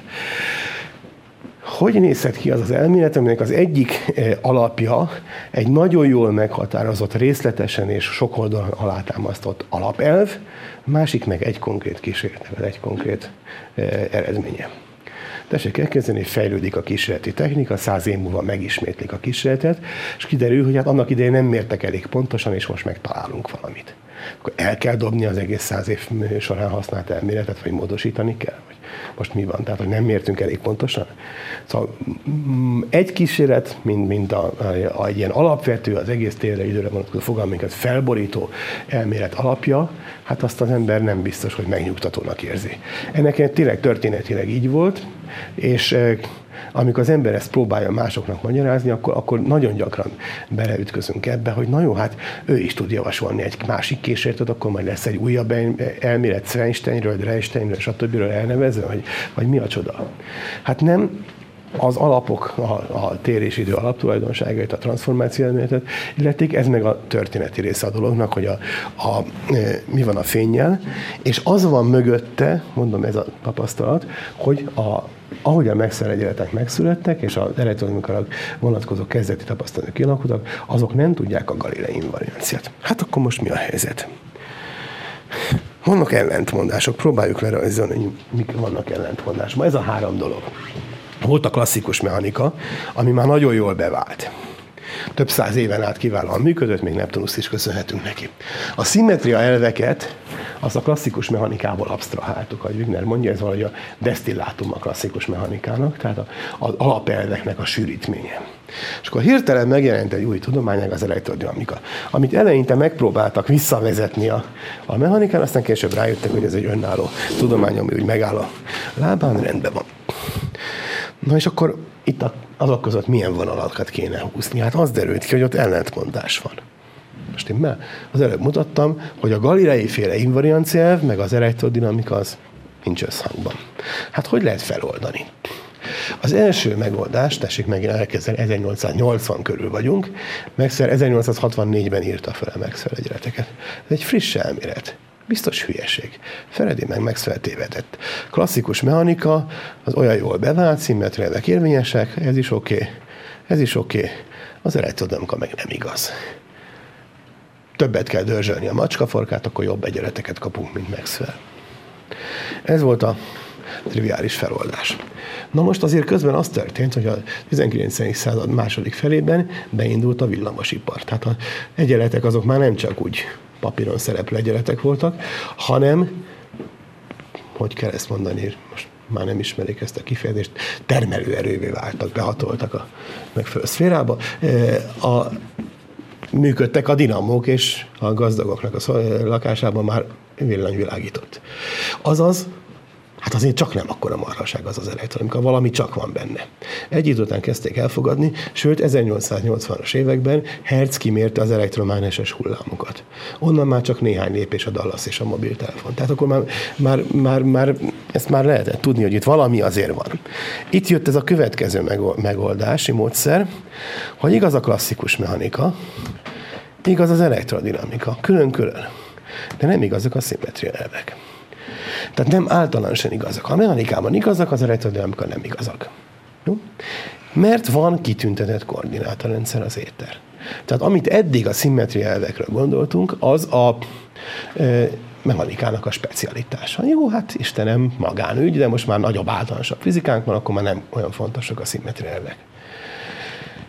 Ezt cáfolta meg a Meyhezon kísérlet, ami alkalmas lett volna az éter kimutatására, tehát hogyha hogy a Föld az 30 km per szekundumban megy a nap körül.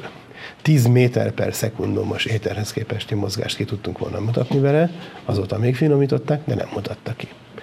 És akkor maradt a meglepő és egészen furcsa új megoldás, amit a relativitás elmélet hozott, hogy itt a klasszikus mechanika, itt a elektrodinamika, az elektrodinamika igaz. A szimmetria elvek is igazak, oda van írva, hogy M betű az a módosított szimmetria elveket jelenti. Ez, amit az előbb mondtam, hogy ugyanazok a szimmetria transformációk vannak benne, térbeli eltolás, időbeli eltolás, elforgatás, és üljünk át a vonatra, csak másképpen kell őket összeadni, összerakni, másféle transformáció, összerakási szabályokkal kell csoportot csinálni belőle, viszont a klasszikus mechanika nem igaz. Hát ez a nagy pofára esés. Hát abba bíztunk, hát 300 éve jól működött. És kiderült, hogy az nem igaz, mikor? Hogyha ö, olyan körülmények között vizsgáljuk, amikor már számít, hogy a relativitás elméletben majd látni fogjuk, hogy van egy maximális sebesség. Na ezt a sémát tessék nagyon alaposan megjegyezni, hogy ha van három ellentmondó dolog, akkor az ember melyiket adja fel. Hát első lépésként azt, ami új, és hát hát, ha nem igaz. Másodiként azt, ami túl absztrakt, és hát akkor most jó, ami konkrét és megmérhető, az rendben van, ne foglalkozunk az absztrakcióval. És kiderült, hogy fordítva, az, az új is igaz, az absztrakt is igaz, és a jól bevált régi az nem igaz. Puff. És ezek a kisé módosított szimmetriák jelentik azt, hogy a galilei féle szimmetriák helyett a Lorenz szimmetriákra kell áttérni. Na most remélem bírják még energiával, mert most jönnek a számolgatások, rajzolgatások. Ami az előbb az absztrakt ábrán szerepelt, hogy vannak a rendszerek, és a rendszereken mért fizikai mennyiségek ott a Schleifin felsorolva. Hát most kell annak a részleteibe belemenni, hogy hogy is kell ezeket a méréseket elvégezni, és hogy mit mond erről másképp a relativitás elmélet, mint a klasszikus mechanika. Most ezt is két részre bontja az ember. Az egyik része a relativisztikus mechanikának az úgynevezett kinematika, ahol csak a mozgásokról van szó, és nincs szó a mozgás okáról. Ugye a mozgás okánál szerepel, igen, hát valami erő hajtja a testeket, erő lögdösi, meg, meg vannak impulzusa, meg energiája, meg ilyesmi, ez a dinamikának a tudománya. A kinematika az csak a mozgás leírásával, sebesség, gyorsulás, tér és idő koordináták, ilyenekkel foglalkozik és ide nyúlt bele első lépésben a relativitás elmélet, tehát elsőként ezt a kinematikai részét kell megvizsgálni. Mi is az, hogy tér koordinátai egy objektumnak, hogy kell az időt mérni, és így tovább. A következő előadásról lesz szó majd a relativisztikus dinamikáról, meg egy kicsit beszélek majd a relativisztikus elektrodinamikáról is. Hát most akkor nézzük a koordinátázást. Koordinátákat mindenki tanul az iskolába. Van itt a sík, fölveszünk rajta. Először is önkényesen fölveszünk egy origót. Az sem mindegy, hogy hova tesszük az origót, de az is mindegy, csak valahova már tegyük. Letettük az origót. Fölveszünk két e, egyenest, és akkor van egy pont, a pontot tudjuk jellemezni a két koordinátájával. Hogy is kell? Azt mondjuk, hogy merőlegeseket húzunk a x tengelyre. Kiderül, hogy nem az a lényeg, hogy merőlegest, és éppen ezért célszerű eleve ferdeszögű koordinátorrendszert rajzolni. Pillanatra tessék elképzelni. Tehát itt most az, hogy a a pontnak a koordinátáit így ilyen vetítéssel kaptam, azt úgy is el lehet mondani, hogy az origóból a pontban mutató vektort nézem, és az a vektor az fölírható egy ilyen vektor, meg egy ilyen vektornak a egy ilyen irányú vektornak az összegeként. Ezt a vektort úgy írhatom, hogy egy számadatszor ez az A egységvektor, ezt meg úgy írhatom, hogy valahányszor ez a B, és akkor ezt az x és y számot megmondom, akkor azok segítségével már tudom jellemezni a vektort. Tehát ezek az x és y, ezek, ennek a vektornak a, a a, ezek az itt szereplő együtthatók, azok pont ezek a koordináták, hogyha A egységvektor. Ha ez itt egységnyi szakasz, akkor ez itt az 5, x egyenlő 5, akkor ötször mentem erre. Ha y egyenlő 3, akkor három egységint mentem ide, és ennek a két vektornak az összege pont megadja az odamutató vektort.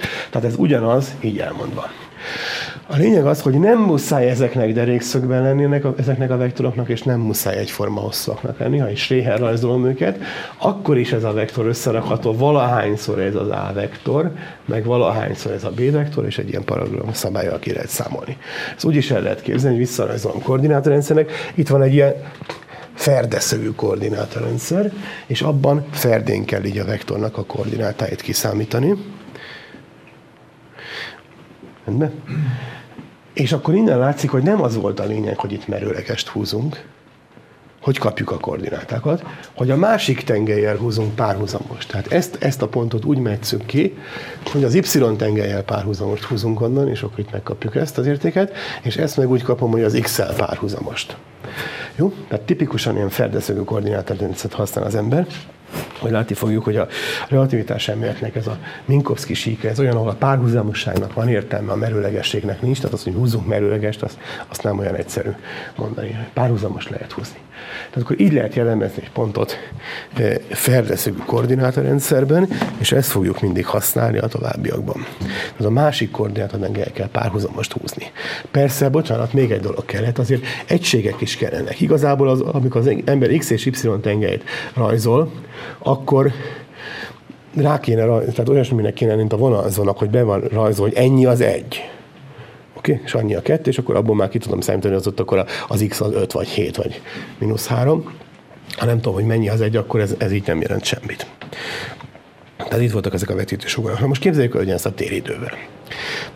Az egyszerűség kedvéért egydimenziós mozgásokat vizsgálunk, ezért jó a vonat. Ugye a vonat nem megy le a sírra, ha lemegy, akkor már nem, a, nem Einstein kell hívni, hanem a mentőt. Tehát a, ö, egydimenziós, egy szép, hosszú, egyenes pályán megy a vonat, az egész elmondható akkor, hogyha térbeli mozgások is vannak, csak akkor bonyolultabb lerajzolni. És ezért akkor megint két dimenziós síkon rajzolunk. Az egyik az idő, a másik pedig akkor az a bizonyos x koordináta, amerre megy a vonat, ilyeneket rajzolgatunk. Ez ugyanaz, mint amikor az iskolában útidődiagramot rajzol az ember, visszintesen múlik az idő, és a helyzetet lerajzoljuk annak a függvényébe. Na de hát azért már nem vagyunk az iskolába, és fizikusok vagyunk, cseréljük fel a tengelyeket, és ezért függőlegesen rajzoljuk a tértengelyt és visszintesen az x-et. A matematika könyvekben visszintesen maradt az x-ök, még közelebb vannak a iskoláskorukhoz. Jó, tehát arról lehet megismerni a, a e, matematikusok által relativitás elméletről jött könyveket, hogy náluk visszintesen múlik az idő, fizikusoknál függőlegesen. Kivéve a dezertőröket, akik fizikusból lettek matematikusok, vagy viszont. Na most, e, itt tehát a, a, egy pont ezen a síkon az micsoda? Az egy, egy esemény. Mi az, hogy esemény? Valahol, valamikor valami történt. Ült a vonat, az utas és tüsszentett egyet. Valamikor. Stimmel? Ezért annak az eseménynek van egy időkoordinátája, meg egy térkoordinátája. Megint, hogy ne legyen zavaró az, hogy derékszögbe rajzolja az ember ezt a két tengelyt, mert annak nincs értelme, ezért mindig ilyen ferdeszögű koordinátorrendszereket fogok rajzolni. A, a P pont a téridőnek egy pontja, világpontnak is szokás nevezni, az egy esemény, és akkor annak az helykoordinátáját, meg az időkoordinátáját így kell kirajzolgatni. És magát a síknak a pontjait, ezt így együtt a téridőnek. Ez egy olyan még csak elnevezgetés, maga a pont az meg egy esemény.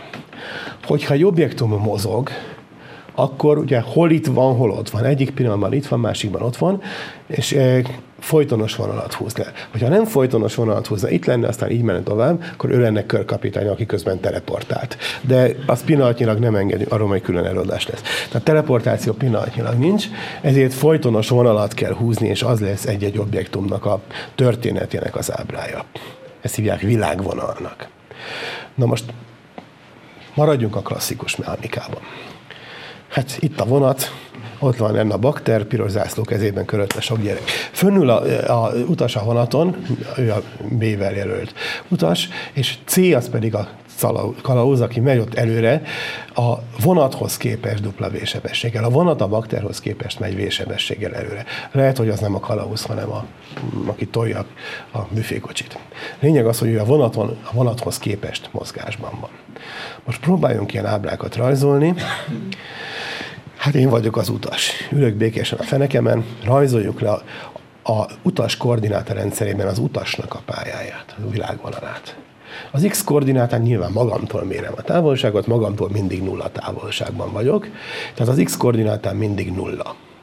Az idő viszont múlik. Tehát az a függőleges zöld vonal, ami egybeesik az időtengelyel, az az utasnak a téridőbeli pályája. Ugye ülök a nulla pontban, nulla koordinátai helyen, és nulla az idő. Ülök, eltelt egy óra, és még mindig ülök. Eltelt öt óra, és még mindig ülök. A vonat meg csak megy. Jó? Na most nézzük meg, hogy mit látok, hogy hogy mozog a bakter. A bakter, itt ugye, mit tudom én, egy órával ezelőtt, a bakter előttem volt 5 kilométeren, aztán jött szembe velem, közeledett hozzám, és van egy időpillanat, amikor ugyanott van, ahol én, tehát itt elzúg mellettem a bakter és aztán egy idő után már mögöttem van. Tehát múlik az idő, és a bakter egyre megy hátra. A hármas esemény az, amikor éppen mellettem volt, azt megjelöltem, annak van valamilyen időkoordinátája, és akkor őnek is annyi az helykoordinátája, mint nekem. Nézzük meg, hogy mit csinál a kalauz. Kalauz a vonat hátuljáról indul, jön melletten, és az egyes időpillanatban elment mellettem. Amikor elment mellettem, akkor a bakter még messze odébb volt. És ebben a pillanatban elment mellettem a kalauz, a bakter még ott, ott kín van, és ott integet. Kalauz elmegy mellettem, ebben a pillanatban ő elmegy a bakter mellett. Én, a bakter még mindig ott, van. És a kalauz már elment arra, itt találkozik a bakterrel.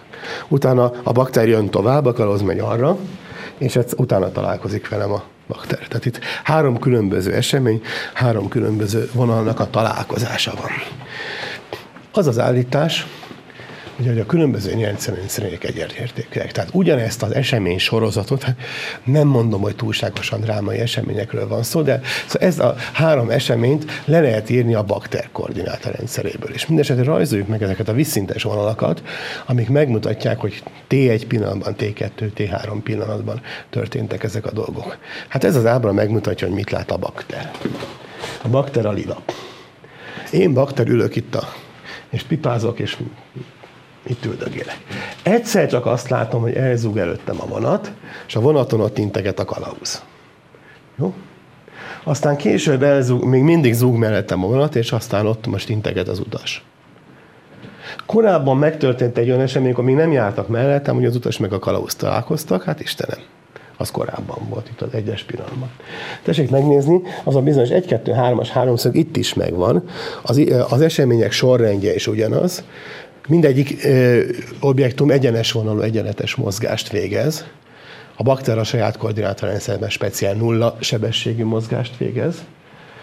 Ö, ugyanaz, ugyanannak az esemény sorozatnak egy másik leírása. Hasonló módon le tudjuk írni a kalauz koordinátorrendszerében. Most a kalauz az a kék. A, az, a, az egy másik kék, de az a függőleges kék, igen. Mit lát? Hát én kalauz állok a vonaton. A vonat így csúszik alattam hátra, ez ilyen furcsa, hogy ahhoz nekem szedni kell a lábam, de mindegy, de hát én vagyok a koordinátrendszer. Jön szembe velem a bakter, a kettes, ja nem, bocsánat, múlik az idő, és egyszer csak jön szembe velem az utas. És az egyes pontban találkozunk, és az utas így a székével együtt szépen elmegy hátra mellettem. Aztán jön szembe velem a, a bakter, és a kettes pillanatban integet. Aztán később, ha hátra nézek, látom, hogy a bakter meg az utastól is találkoznak a hármas pontnál. Rendben?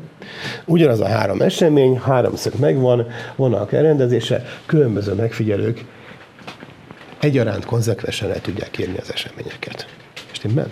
Ha bonyolultabbak lennének a törvények, nem tudom, visszapattan a bakter a kalauzon, vagy valami kilógatta a kezét, stb. Szóval azokat is lehet írni, macerásabb lenni, de mind a három megfigyelő szempontjából konzekvensen le lehetne írni az egészet. Azt tessék észrevenni, hogy az ábrákat belengik azok a vízszintes vonalak, mert az idő Newtonnál abszolút. Fel sem merül, hogy a T1 pillanatnak az időjét, azt másképp méri a bakter meg a kalauz. Nyilván ugye az, az kellett, hogy egyszerre állítsák be, tehát a Kossuth Rádiónak a déli fügyszavára beállítsák az órájukat, és akkor mindegyik megegyezik, hogy 5 óra 5 perckor talál volt az egyes esemény, és 5 óra 8 perckor a kettes, és 5 óra 22 perckor volt a hármas esemény. Szóval ez, és akkor az nem, mindegyik ugyanazt látja. Az idő, idők ugyanazok, a három megfigyelő számára az idő ugyanaz, a szívjuk Newtoni abszolút időnek. Mit, mit látunk itt, hogy a két eseménynek a, az helykoordinátája ugyanaz. A kettes és a hármas eseménynek a helykoordináta ugye ugyanaz, tehát egy függőleges egyenesen vannak, a nullás egyenesen, de a, a, ez az esemény ez nem ugyanott volt. Tessék észrevenni az, hogy, nem, hogy ugyanott, az nem invariáns, az ugyanakkor az invariáns. Az időket azt mindegyik megfigyel, ugyanannyinak látja. Az, hogy mi az, hogy ugyanott, az attól függ, hogy kinézi. Ennek a megfigyelőnek, aki az utas, ennek a számára az egyes és a hármas esemény történt ugyanott. Ott, ahol ő ül. Egyszer elment mellette a kalauz előre, egyszer elment mellette hátra a bakter. A bakter számára egyszer elment mellett a, a kalauz, egyszer elment az utas. A kalauz mellett egyszer hátrafele elment az utas, aztán meg elment a bakter. Tehát két eseménynek a helykoordinátája, az, az egybeesése attól függ, hogy kinézi. Tehát ezzel nem lepődtünk meg, ezt hozzászoktunk a klasszikus fizikába, hogy a hely az relatív, de az idő abszolút. Ez az aszimetria meg volt a hely és az idő között. Hogy kell leolvasni ezeket a koordinákat? Most az egyszerűség kedvéért tegyük fel azt, hogy a véletlenül, ha visszamegyünk ide az ábrára, hogy az 1-es, 2-es, 3-as esemény egyszerre történik. Hogy a kalauz éppen akkor megy el a bakter, vagy a utas mellett, amikor kívül meg az ablakon kívül elzúg mellettük a bakter. Akkor az a háromszög egy pontra húzódik össze, és akkor a három egyenes ugyanabban a pontban metszi egymást, úgy kell őket lerajzolni. És még tegyük ezt az origóba, hogy az legyen a nulla pillanat, az abszolút nulla, amikor mind a hárman ott találkoztak. Jó, ilyeneket fogok majd lerajzolgatni, ez lesz az origó. Tehát akkor most ez itt az utas koordináta rendszere, itt a, elmegy mellett a bakter, elmegy a kalóz, és ugyan, ugyanabban a pontban találkoztak. Most vegyünk egy másik eseményt. Valahol a vonatban zúg egy légy, vagy mit tudom én, megcsípte a mozdonyvezető orrát, szóval valami ilyesmi, tehát egy esemény. Most mind a három megfigyelő leírhatja ennek a koordinátáit. Hogy kell? A saját koordináta rendszerét vizsgálja, amelynek a x tengelye közös, de az, de az időtengely az micsoda? Mindegyiknek a saját vonala. Ha visszalapoznak az előző ábrára, ugye mindig az volt a függőleges, hogy kinéz, tehát akkor ő a saját koordinátorrendszerében nyugodott. Az időtengelyt azok az események adták, amiknek a hely koordinátája nulla. Most én tartósan ülök a fenekemen, x egyelő nulla, x még mindig nulla, még mindig nulla pedig az idő múlik, és ezek kirajzolták a az időtengelyt. Most itt akkor ezen az ábrán egyszerre három időtengely van. Most ha ebben a, a itt a középső ábrán éppen a, az utasnak a koordinátorrendszeréből nézzük, a, itt meg a, a bakteréből, ugye itt a lila volt a függőleges, itt meg a a kalauznak a koordinátorrendszere. A P esemény mindegyikben ott van valahogy, és le tudom vetíteni az X tengelyre. Hát az X koordinátájuk más. Annak az eseménynek más-más a koordinátája. Persze, hát mit mond az utas? Előttem egy kocsinyival, tehát 30 méterrel történt az a Baleset, hogy a régy megcsípte Kovács néni orrát. Mit mond a bakter? Hogy előttem 5 kilométerrel történt a vonaton ez a sajnálatos esemény. Kalóz meg azt mondja, hogy mögöttem 30 méterrel. Rendben? Senki nem csodálkozik. De hogy kell megrajzolni ugyanezeket a vetítővonalakat a másik ábrában? Le tudom-e írni azt a játékot az utasrendszeréből, hogy a bakter mér? Persze, hogy le tudom írni. Hogy kell e, ezeket a vetítővonalakat megrajzolni? Párhuzamost kell rajzolni a e, megfelelő időtengelyekkel. Nézzük meg egy pillanatra. Ez volt az utasnak a mérővonala. Az utas úgy, rajz, úgy számolta ki ezt az x koordinátát, hogy az ő időtengelyével párhuzamost húzott ide az x tengelyre, és kimérte. Most ezt itt is megrajzoltam, csak ez itt az utasnak a vonala, ezzel párhuzamost húztam, és akkor itt kiolvasom az x-et. Hogyha kalóz nézi, akkor ez itt az utasnak a vonala, megy így hátrafelé az utas, és azzal húzok párhuzamost, és így leolvasom az x-et. Hasonló módon a bakter mit mér? A bakter ennek a p-nek úgy méri a koordinátáját, hogy az ő nyugvását kifejező időtengely elhúz párhuzamost. Hát ezt itt is meg tudom rajzolni. Melyik a bakter? Ez a bakter, és akkor azzal húzok párhuzamost, és akkor itt kapom az x feszőt. És itt meg ez volt a bakter, most ezzel húzok párhuzamost, és itt kimencem. És ha meg a kalauz nézik, akkor az ő kék vonalával 20 párhuzamost, hát itt a kalauz, azzal 20 párhuzamost, és itt a kalauz, és ezzel 20 párhuzamost, és megkapjuk ezeket az x-eket. Tehát ez az egyszerű szerkesztési eljárás itt az ábránkon az arra is jó, tehát egyrészt a saját koordinátorrendszerünkben tudom koordinátákat mérni, meg rajzolgatni, de le tudom azt is rajzolni az én rendszeremben, hogyha én nem én lennék, hanem a másik, akkor az, hogy, hogy húzná vonalakat, és hogy szerkesztené meg a, a, a koordinátákat. A három leírás ekvivalens. Mindegyik rendszerből, mindegyik rendszer ugyanolyan jó, és teljesen alkalmas a világ kimerítő jellemzésére. Mindent ki lehet számolni. Akár innen nézem, akár onnan nézem. Jó? Ezt tessék érezni. Nyilván mindenki kitüntetetnek érzi azt a, a speciális helyzetet, amelyben az ő feneke nyugszik, de attól még a többiek helyzetében is beképzelheti magát, és le tudja rajzolni, és ki tudja számítani, amit akarunk. Jó? És akkor hogy számítjuk át egyiket a másikhoz képest? Hát nyilván úgy, úgy számítjuk, hogy a miért is más az x vesző. Mert ugye nulla pillanatban ugyanott voltak mindnyájan, közben eltelt ez a t idő, ami mindenkinek közös ennyi, eltelt, és az alatt a vonat előre ment v-sebességgel, akkor ahhoz képest, amit az utas mér, ehhez az x-hez képest, maga az utas is odébb ment vészertével, ennyi a vészertés, eltelt T idő, vészertével odébb ment az utas, és akkor az utastól még egy kicsit odébb volt a P esemény, ezért az x úgy kell kiszámítani, hogy a, ehhez az x-hez hozzáadjuk a vészertét. Fordítva, a, e, akkor ezt visszafele kiszámítjuk, hogy az x-et, az x vesző mínusz a v-szertével kell kiszámítani. Tehát egyik rendszerben a másikba vidáman át tudjuk számítani a, a koordinátákat. Ezt hívják a galilei transformáció képletének. És ezt mondja a józanész. Hogy az egy, egy, egyik rendszer a másikhoz képest vésebességgel mozog, akkor t idő alatt megtesz v utat, és ennyivel odébb van egyik a másikhoz képest. Jó. Most, hogyha a másikhoz képest a harmadik, ugye úgy rajzoltam ott, hogy a kalauz dupla vésebességgel mozog, köszi, kalauz dupla vésebességgel mozog a, a e, utashoz képest, akkor a, a utastól a két veszős, tehát a kalauzos rendszerbe egy dupla vével kell átszámítani. És akkor, hogyha most feledkezzünk el az utasról, csak a kalauzt és a baktert nézzük, akkor ő nekik is van egy relatív sebességük, ami a, a kalauznak a bakterhoz képesti sebessége, vagy visszafele pedig a bakternek a kalauz képesti, nevezzük azt U-nak, és egy ugyanilyen jellegű képletet kell fölírni. És az a kérdés, hogy mi a kapcsolat az U, meg a V, meg a W között, és mindenki tudja, hát ez a, így adjuk össze a sebességeket klasszikusan. Hogyha a vonat hozzám képest, a bakterhoz képest megy 60-nal, a kalauz megy előre 10 a vonaton, akkor a bakterhoz képest a kalauz megy 70-nel. Ilyen triviális. Mit kell ezen ennyit ragozni? Hát azért, mert hogy ez nem igaz. És ezért akkor az ember meggondolja, hogy hol kell módosítani a szabályokat. Erről mond más a relativitás elmélet, ezekről a rettentően egyszerűnek tűnő dolgokról. Ezt mondta a józanész. Tehát két alapvető hogy mondjam, ilyen belénk beprogramozott információ, hogy sebességek így összeadódnak. Vigyázat, ez most egyirányú sebességek, az a térben nyilván vektorokkal kell, és akkor bonyolultabb, és hogy az idő az mind a három koordinátorrendszerben ugyanaz volt. Hogy, hogy mérjük a sebességeket? Hát akkor a sebességnek meg mi a definíciója? Delta x per delta t. Tehát két ment az autó, megmérem egyik rendőr megmérte, itt a másik rendőr megmérte ott, és akkor tudom, hogy ebben a pillanatban itt járt, abban a pillanatban ott járt, kettő között eltelt delta x e, út és delta t idő, és akkor a delta x per delta t definiálja az átlagos sebességet. És hogyha ez nagyobb, 200-nál, akkor már érdemes büntetni.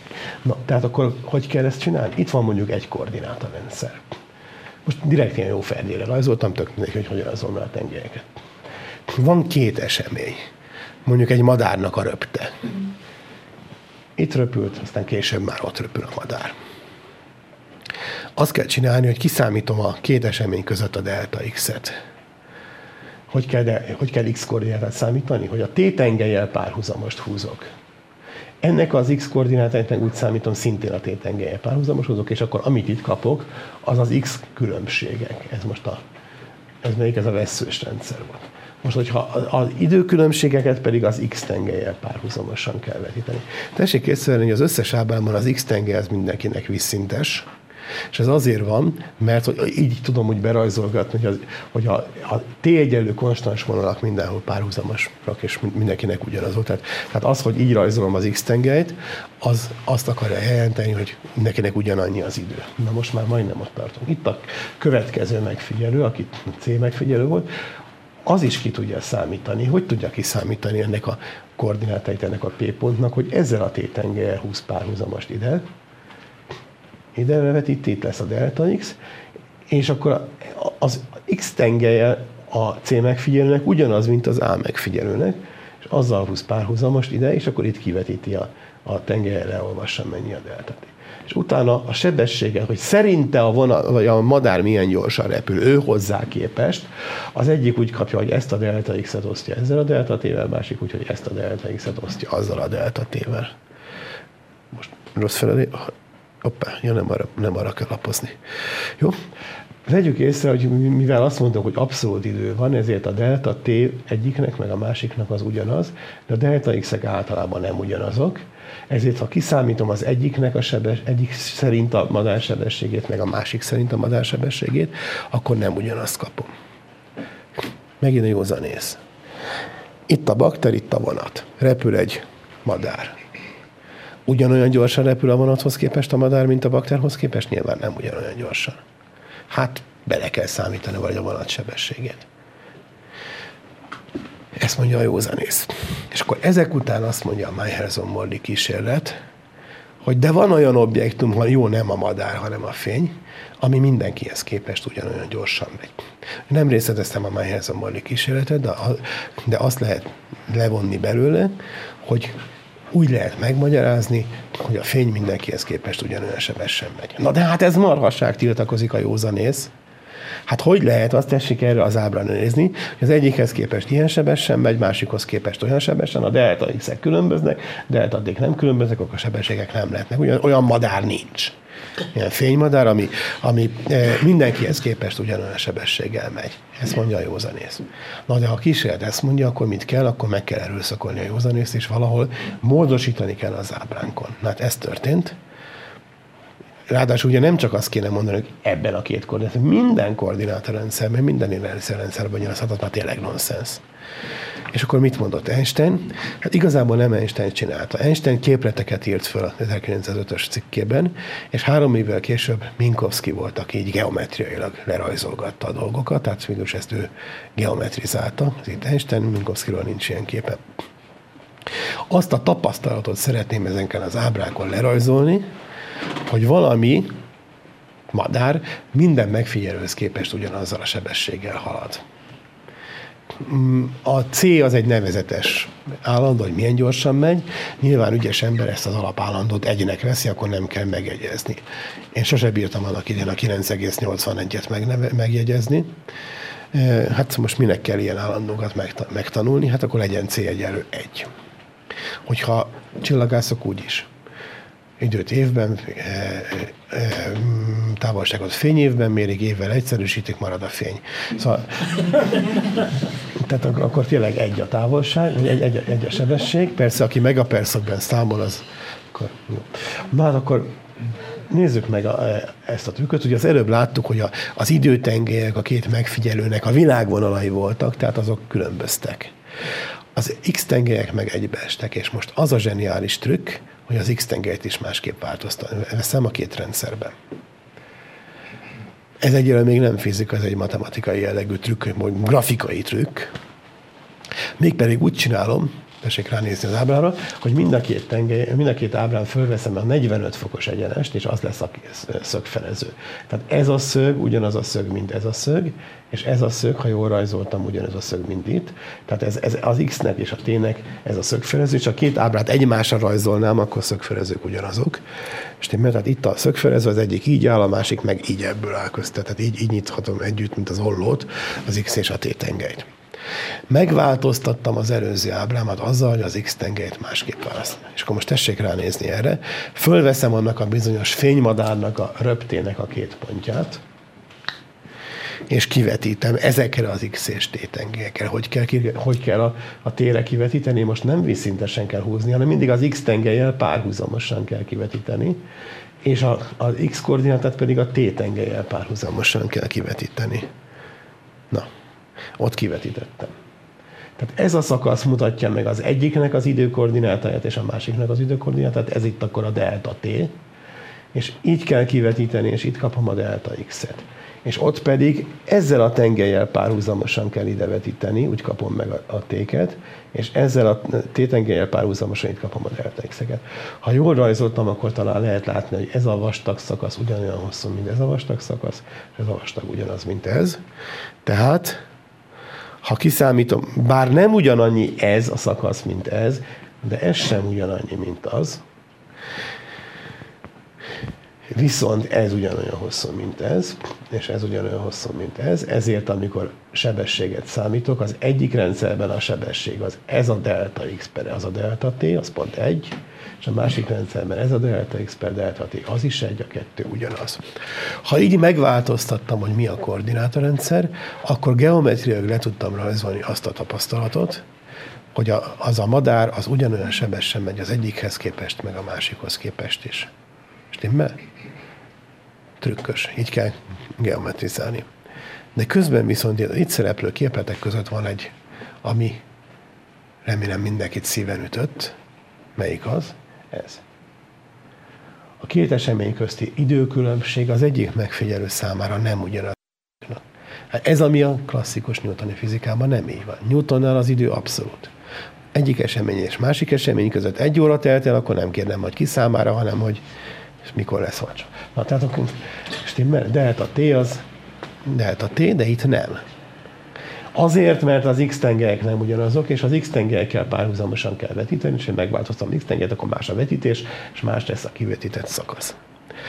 Tehát azt a fizikai tapasztalatot, hogy, a, hogy van olyan dolog, ami minden megfigyelőhöz képest ugyanolyan sebességgel terjed, azt úgy tudtam beépíteni, hogy ennek fejébe föl kellett adni az időnek a invariáns voltát, az, hogy az idő abszolút. Hát van, akinek ez nem tetszik, de hogyha a tapasztalat ezt követeli, meg akkor kénytelenek vagyunk ezt megtenni. És megtettük.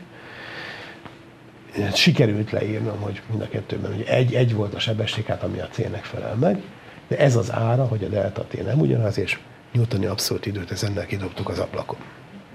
Valamit valamiért. Természetesen már múltkor mondtam, hogy a kísérletek azok mindenben ezt a választást eh, támasztották alá, tehát tényleg így van, csak tessék érezni, hogy, hogy minek fejébe eh, adtuk föl. Ezt a tapasztalatot be akartam építeni, hogy mindenki ugyanazt lát, és ennek fejében meg kell szüntetni az abszolút időt.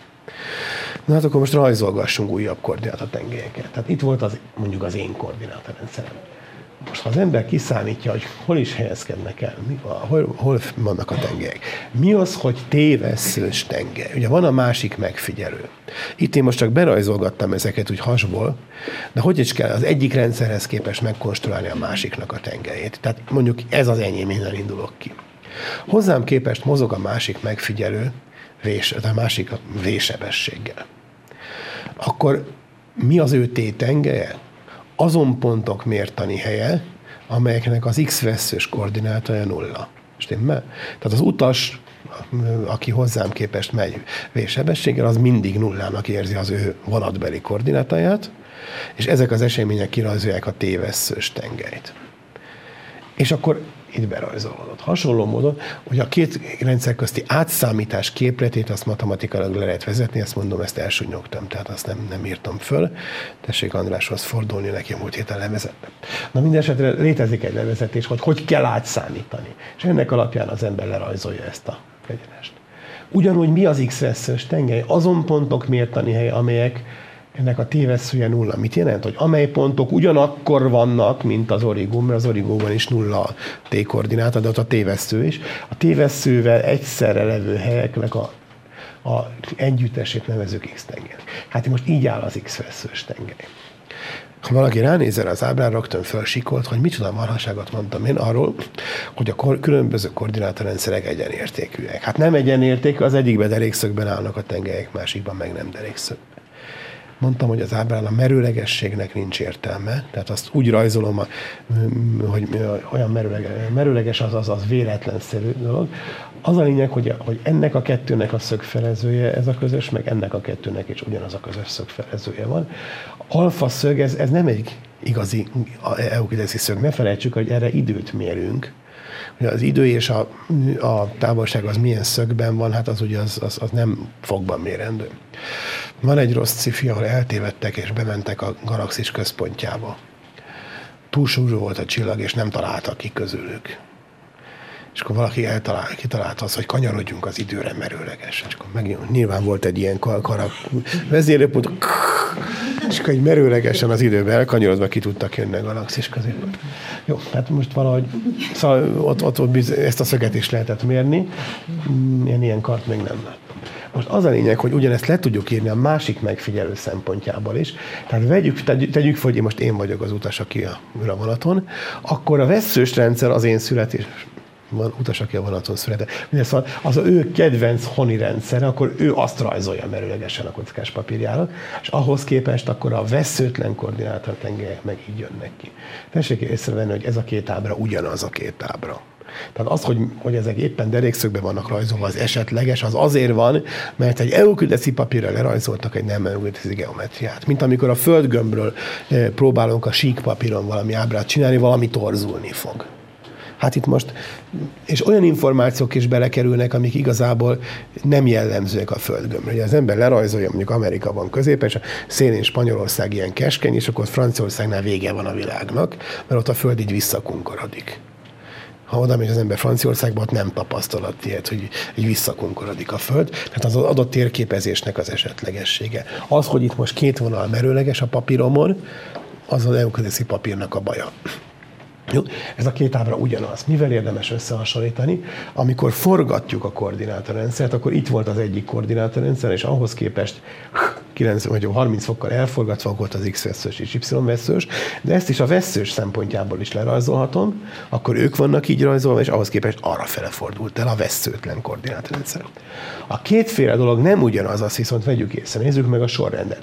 Veszőtlen, veszős, veszőtlen, veszős. Itt ugyanaz. Veszőtlen, veszős, veszőtlen, veszős. Itt viszont veszőtlen, veszős, veszős, veszőtlen. Ezen ugyanaz.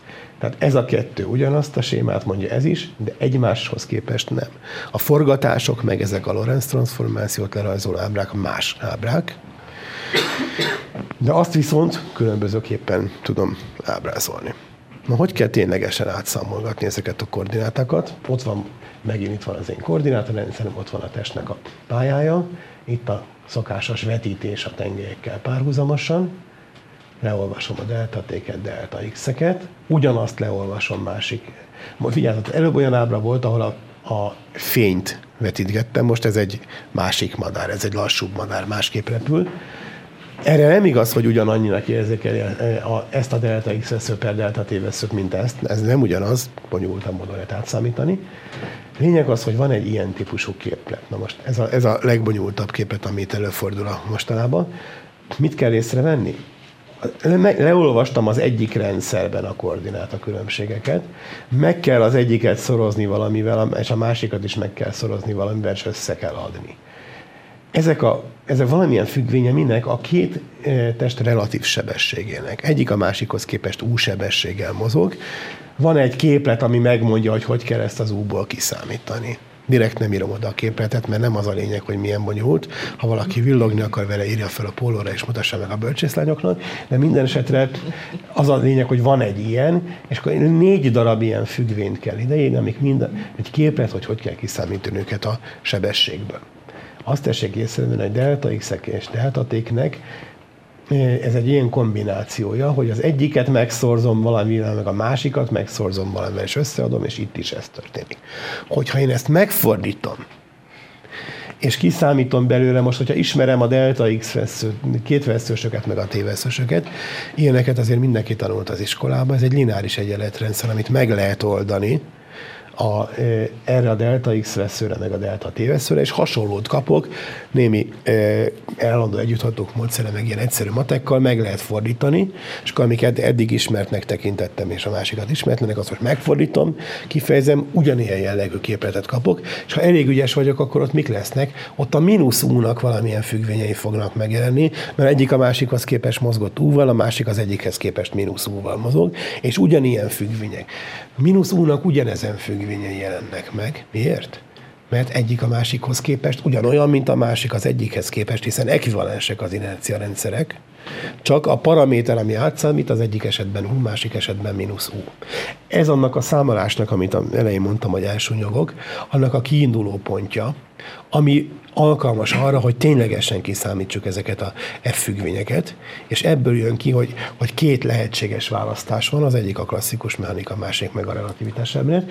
Hogyha ennek a függvénynek a helyében nullát írunk, és ide meg egyet, akkor pont az jön neki, hogy delta t két vesző egyenlő delta t veszővel, és az lenne a newtoni fizika, amikor ugyanazok a idők, akkor ide viszont egyet kéne írni, ide meg út, akkor delta x plusz u-szor delta t, akkor ilyen egyszerű lenne.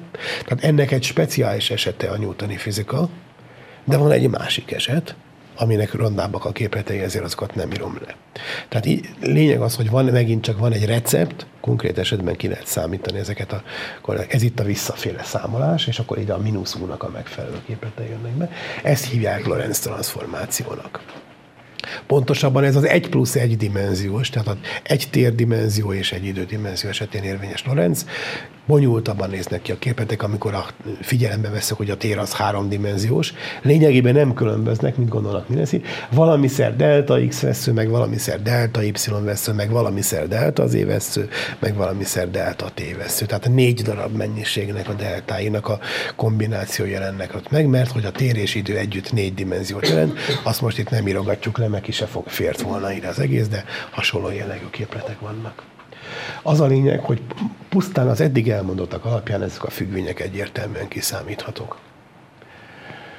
Jó, hogyha nem, egy, nem egy két rendszert nézzük, hanem sokat, akkor, akkor ugye van ez a nagy közös, most egy olvastam megrajzolt szimmetria tengelye, és akkor ahhoz képest a, a C rendszernek az X és T tengely, így áll, így áll a B rendszernek, így áll az A rendszernek, még egy D-t is hozzátehetünk majd negyediknek, és így tovább. Van egy közös szögfejezés. Mindegy, az adott két eseménynek a pályá, vagy a koordinátáit mindig a megfelelő tengelyekkel párhuzamosan kell kivetíteni. Tehát amikor ez a A megfigyelő vizsgálódik, akkor a TA tengelyel párhuzamosan vetít az XA tengelyre és az XA tengelyel párhuzamosan vetít a TA tengelyre, és akkor itt leolvashatatokat. Másik meg maga a B-vel, a harmadik a C-vel párhuzamosan vetít, és így tovább. Hogyha még oda teszünk egy negyediket, akkor ott is mindenki meg tudja rajzolni a, a vetítősugarakat. Tehát a sok megfigyelő mindegyike azt kapja erre a két eseményre, hogy, a, hogy ez a szakasz ugyanolyan hosszú, mint ez, ez a szakasz ugyanolyan hosszú, mint ez.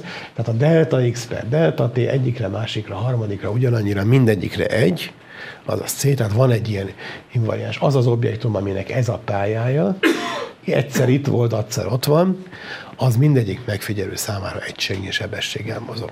Na most némi matekkal azt is meg lehet mutatni, ami nem így megy, annak nem invariáns a sebessége, tehát ami mondjuk így, ilyen sréhen ment, az az egyik ennyinek méri, másik annyinak méri, ott is lehet, lehet vezetni azt a képet, hogy hogy kell egyikről a másikra átszámítani, ott nem azt kapjuk, hogy ugyanaz. Tehát egy darab invariáns sebesség van, ez az egy, azt mindegy, tehát egy adott meredekség, ugyanis tessék észrevenni, akkor van így, hogy ez párhuzamos ezzel a bizonyos szakfelezővel hogyha ez a fény, akkor ez a fénynek a pályája. A fénynek a pályája az ábránkon 45 fokos meredekségű, és akkor a delta x per delta t az mindenki számára egy, azaz a, a C sebesség.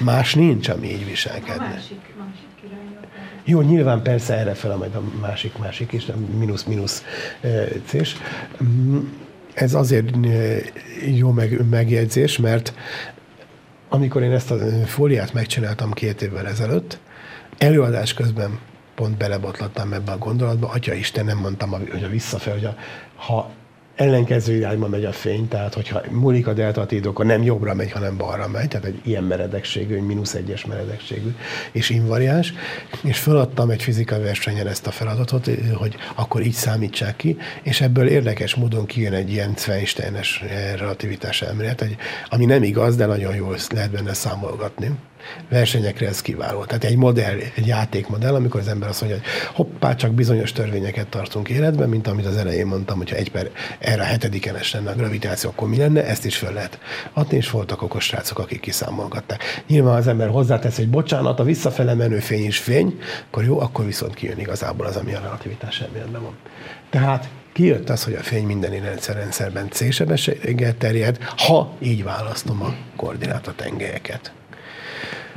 Azaz, ezzel a játékkal, hogy megváltoztattam azt, hogy hogy kell mérni a, a, a teret meg az időt, tehát hogy kell a koordinátáit az eseményeknek leolvasni, ezzel azt a tapasztalatot, hogy az inerciarendszerek egyenértékűek, ezt kiterjesztettem a fényre is. És meg lehet mutatni, hogy az összes elektrodinamikai jelenségre is. Tehát feloldottam azt a paradoxont, ami az elején volt, hogy a, az elektrodinamika nem galilei invariáns.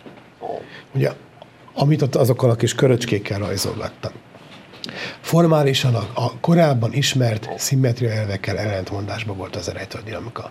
Most módosítottam a szimmetria elveket úgy, hogy a tartalmuk ugyanaz, csak a konkrét formájuk más, másképp kell mérni a koordinátákat, másképp raktam össze őket szimmetria csoportá, Galilei helyett Lorenz féle szimmetria csoportot csináltam, és ekkor már az elektrodinamika is eh, invariáns erre a transformációrendszerre.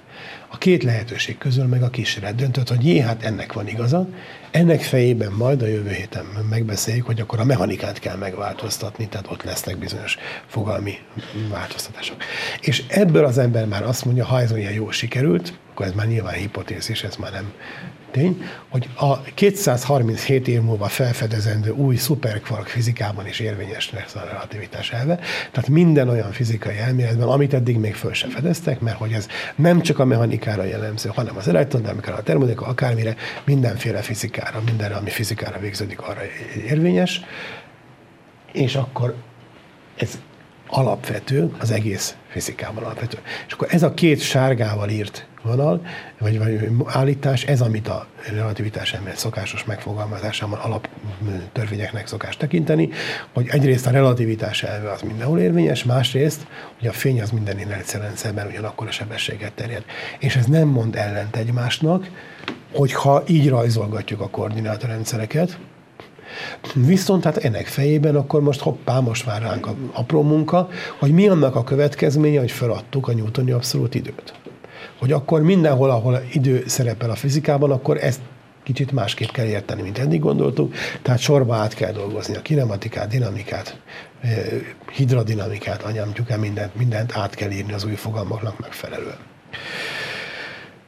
Na másrészt van egy ilyen újabb fogalom, ami maximális sebesség. Rajzoljuk le a lehetséges tétengelyeket. Visszagondolunk ide erre az ábrára, mindenféle különböző meredekségű tétengelyt rajzoltam, de a szögfelező az maga nem lehet, mert hogyha a szögfelezőig behajtanám ezt a, ezt a tét, akkor ez egybeesne az X-el, és a, a állandó x-űek azok nem eshetnek egybe az állandó tégely. Egyáltalán egy, hát két koordinátat engenek valami szöget azért be kell zárni egymással, mert így lennének, akkor azokkal nem lehetne méricskélni.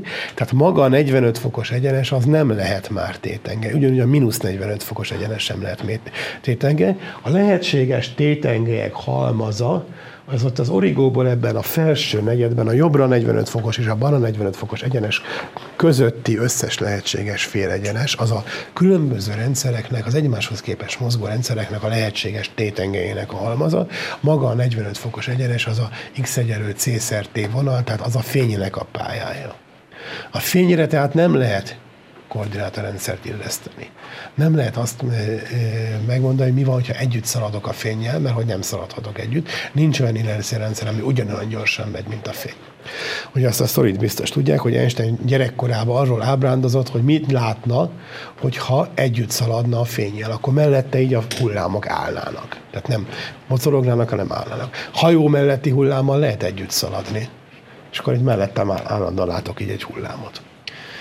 Einsteinnek azt kellett volna csinálni, hogy üvegben terjedő fény mellett szalad, mert az üvegben cénél lassabban megy a fény, akkor hát jó, jó, jó gyorsan, akkor 280 ezer kilométerre kellett volna szaladnia másodperceként, de az, az még mindig kevesebb, mint a C.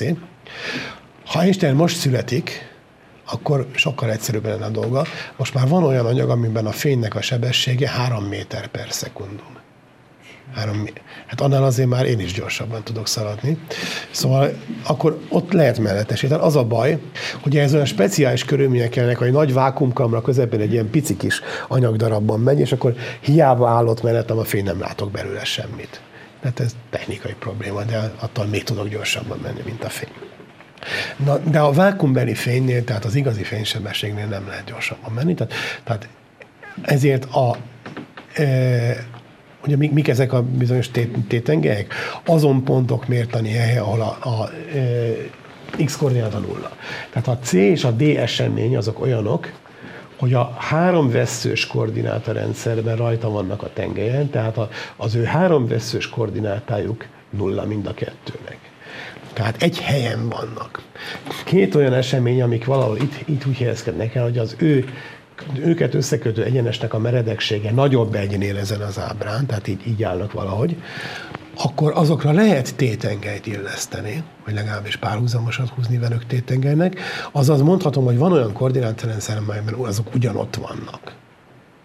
Jó, tehát létezik egy olyan vonat, amelyben ül a megfigyelő, és akkor egy, látta az egyik eseményt, és föl se kelt a fenekéről, és látja a másik eseményt maga mellett. Tehát egy ilyen tétengé az lehet ezek szerint egy ilyen állandó sebességű testnek, mondjuk egy vonatnak a világvonala. De mi, mi volt itt a jellemző, hogy a, de, a három veszős koordináták különbsége nulla, de hát az időkülönbség az meg pozitív, tehát a, a e, D az később volt ebben a koordinátorrendszerben, nagyobb volt az időkoordinátor, mint a másiknak.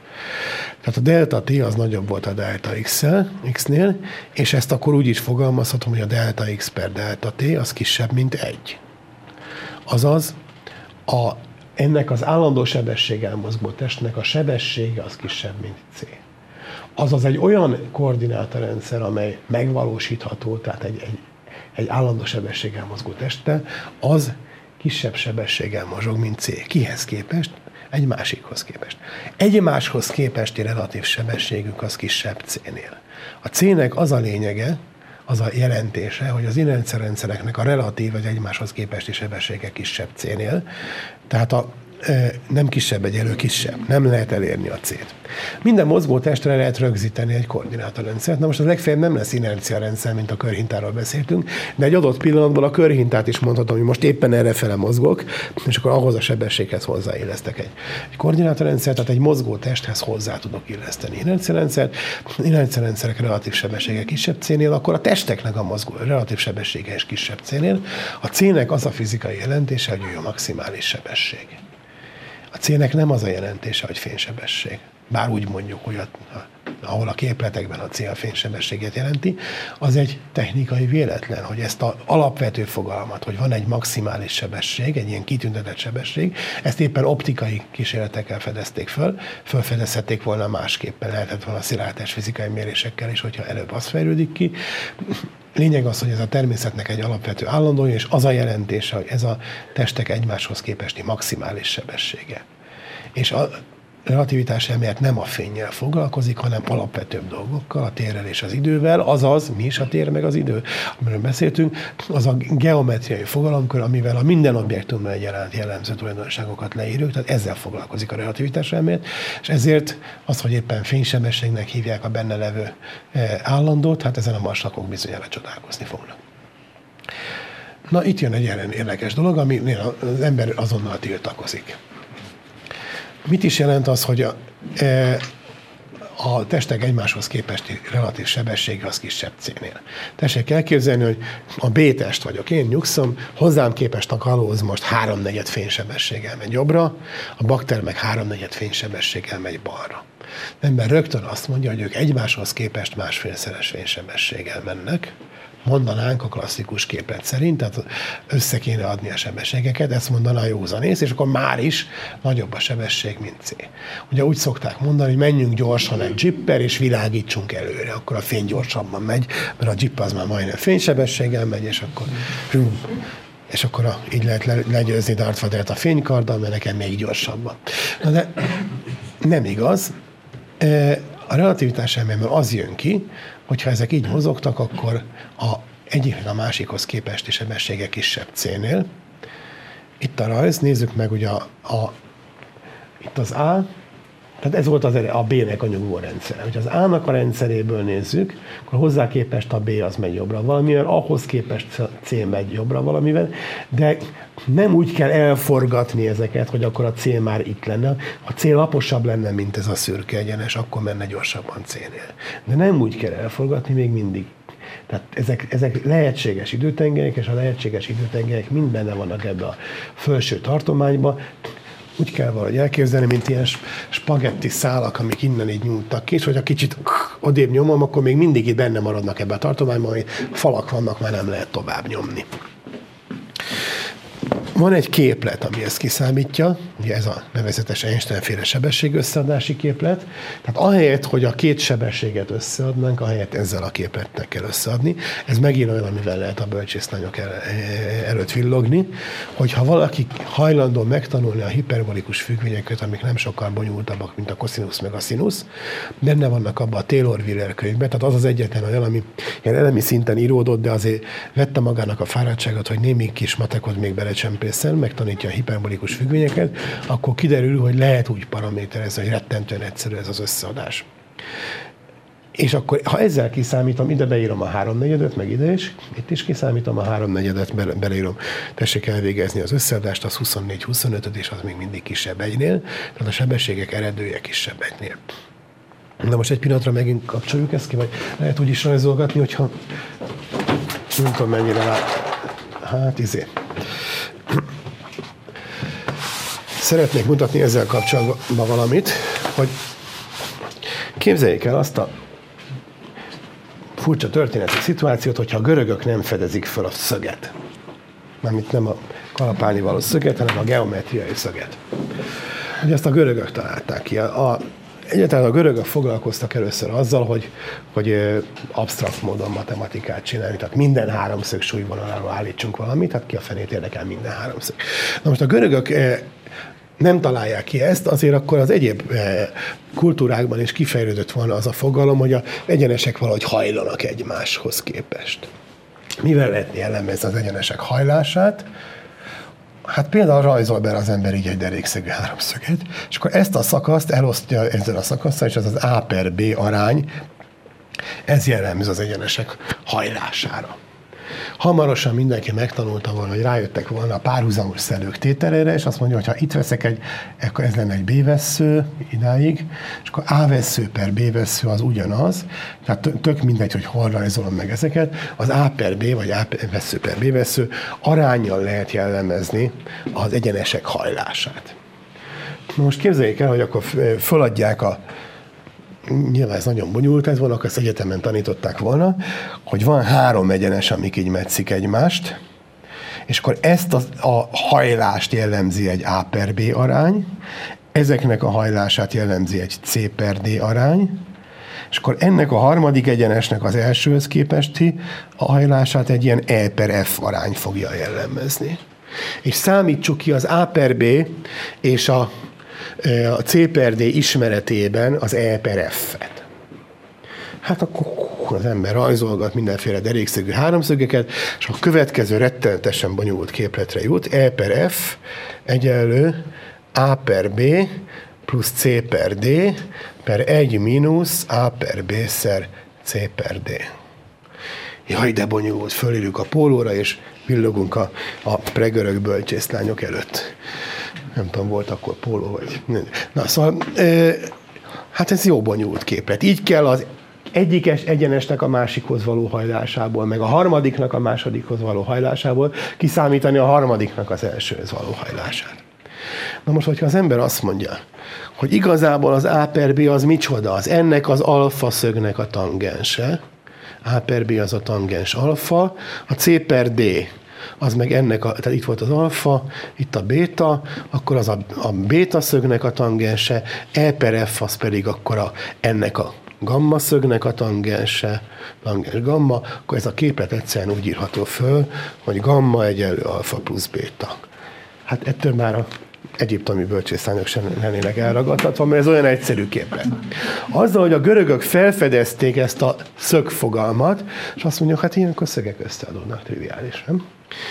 Addig, amíg nem jó, nem a dologhoz illeszkedő matematikával jellemezzük itt ezeket, hogy például ezt ugye úgy is lehet elmondani, hogy egyik elforgatás hogy jön a másikkal össze. Amikor az elején kérdeztem, hogy a 30 fokos és 60 fokos forgatásokat egymás után rakva, eh, mennyi lenne az eredmény? Hogy kérdeztem volna, hogy vegyünk egy olyan elforgatásra, amelynek az, e, a hajlását jellemző A per B arány az gyök 3. Meg vegyünk egy másikat, aminek a hajlását jellemző arány az 1 per gyök 3, akkor az eredőnek mi lesz a hajlása, akkor kicsit bonyolultabb lett volna a kiszámítás, ugye? Mindenki gyorsan rávágta a 90 fokot, ezzel a képlettel tovább tartana a kiszámítás. A relativitás elméletben az a képlet, ami oda van nekünk írva, az tök ugyanilyen, annyi a különbség, hogy itt, itt, itt mínusz helyett plusz van. Tehát Többen arról van szó, hogy a, a sebesség, a hagyományos sebesség fogalom az egymáshoz képesti mozgásnak a leírására éppen olyan alkalmas ám, de kényelmetlen dolog, mint az egyenesek hajlására az A per B.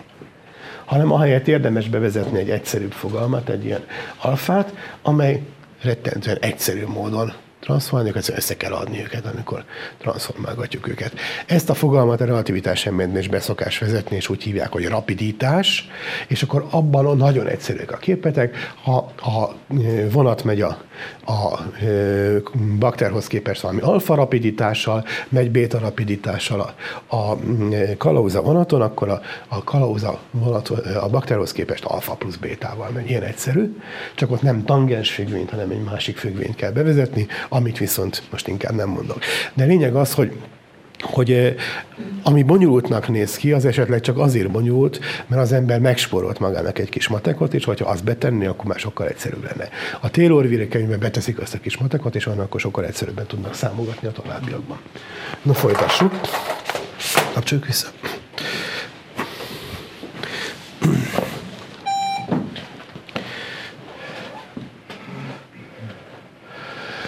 Most jönnek ezek a bizonyos paradoxonok.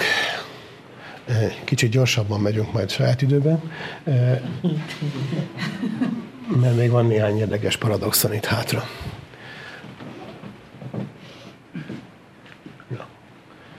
Még azt mondják, hogy a fény gyorsan megy.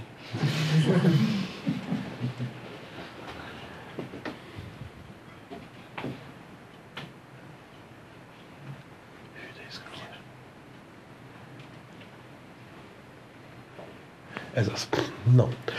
Tehát az alapvető paradoxon az igazából nem is paradoxon. Ugye annak idején igyekeztek megcáfolni a relativitás elmét. Tehát ha mindenki tiltakozott, micsoda marhaságokat beszél ez az Einstein, ellentmond a józanésznek, és ezt úgy csinálták, hogy kitaláltak olyan gondolatkísérleteket, amiből nyilvánvalóan hülyeség jön ki, és akkor ím az egész elmélet e, rossz. Maga az alapgondolat a matematikában közismert, úgy hívják, hogy indirekt bizonyítás. Feltesszük az ellenkezőjét annak, amit be akarunk bizonyítani, abból levezetünk valamit, ami nyilvánvalóan hülyeség, valami ellentmondás, ellentmondást, és akkor a, amit feltettünk, az nem igaz, tehát az ellenkezője igaz, tehát akkor ezzel bebizonyítottam a dolgokat. Ez az indirekt okoskodás. Hát akkor azt mondjuk, hogy én, aki nem fogadom el a relativitás elméletet, felteszem, hogy igaz, levezetek belőle valami hülyeséget, na ugye, hát akkor biztos nem igaz a relativitás.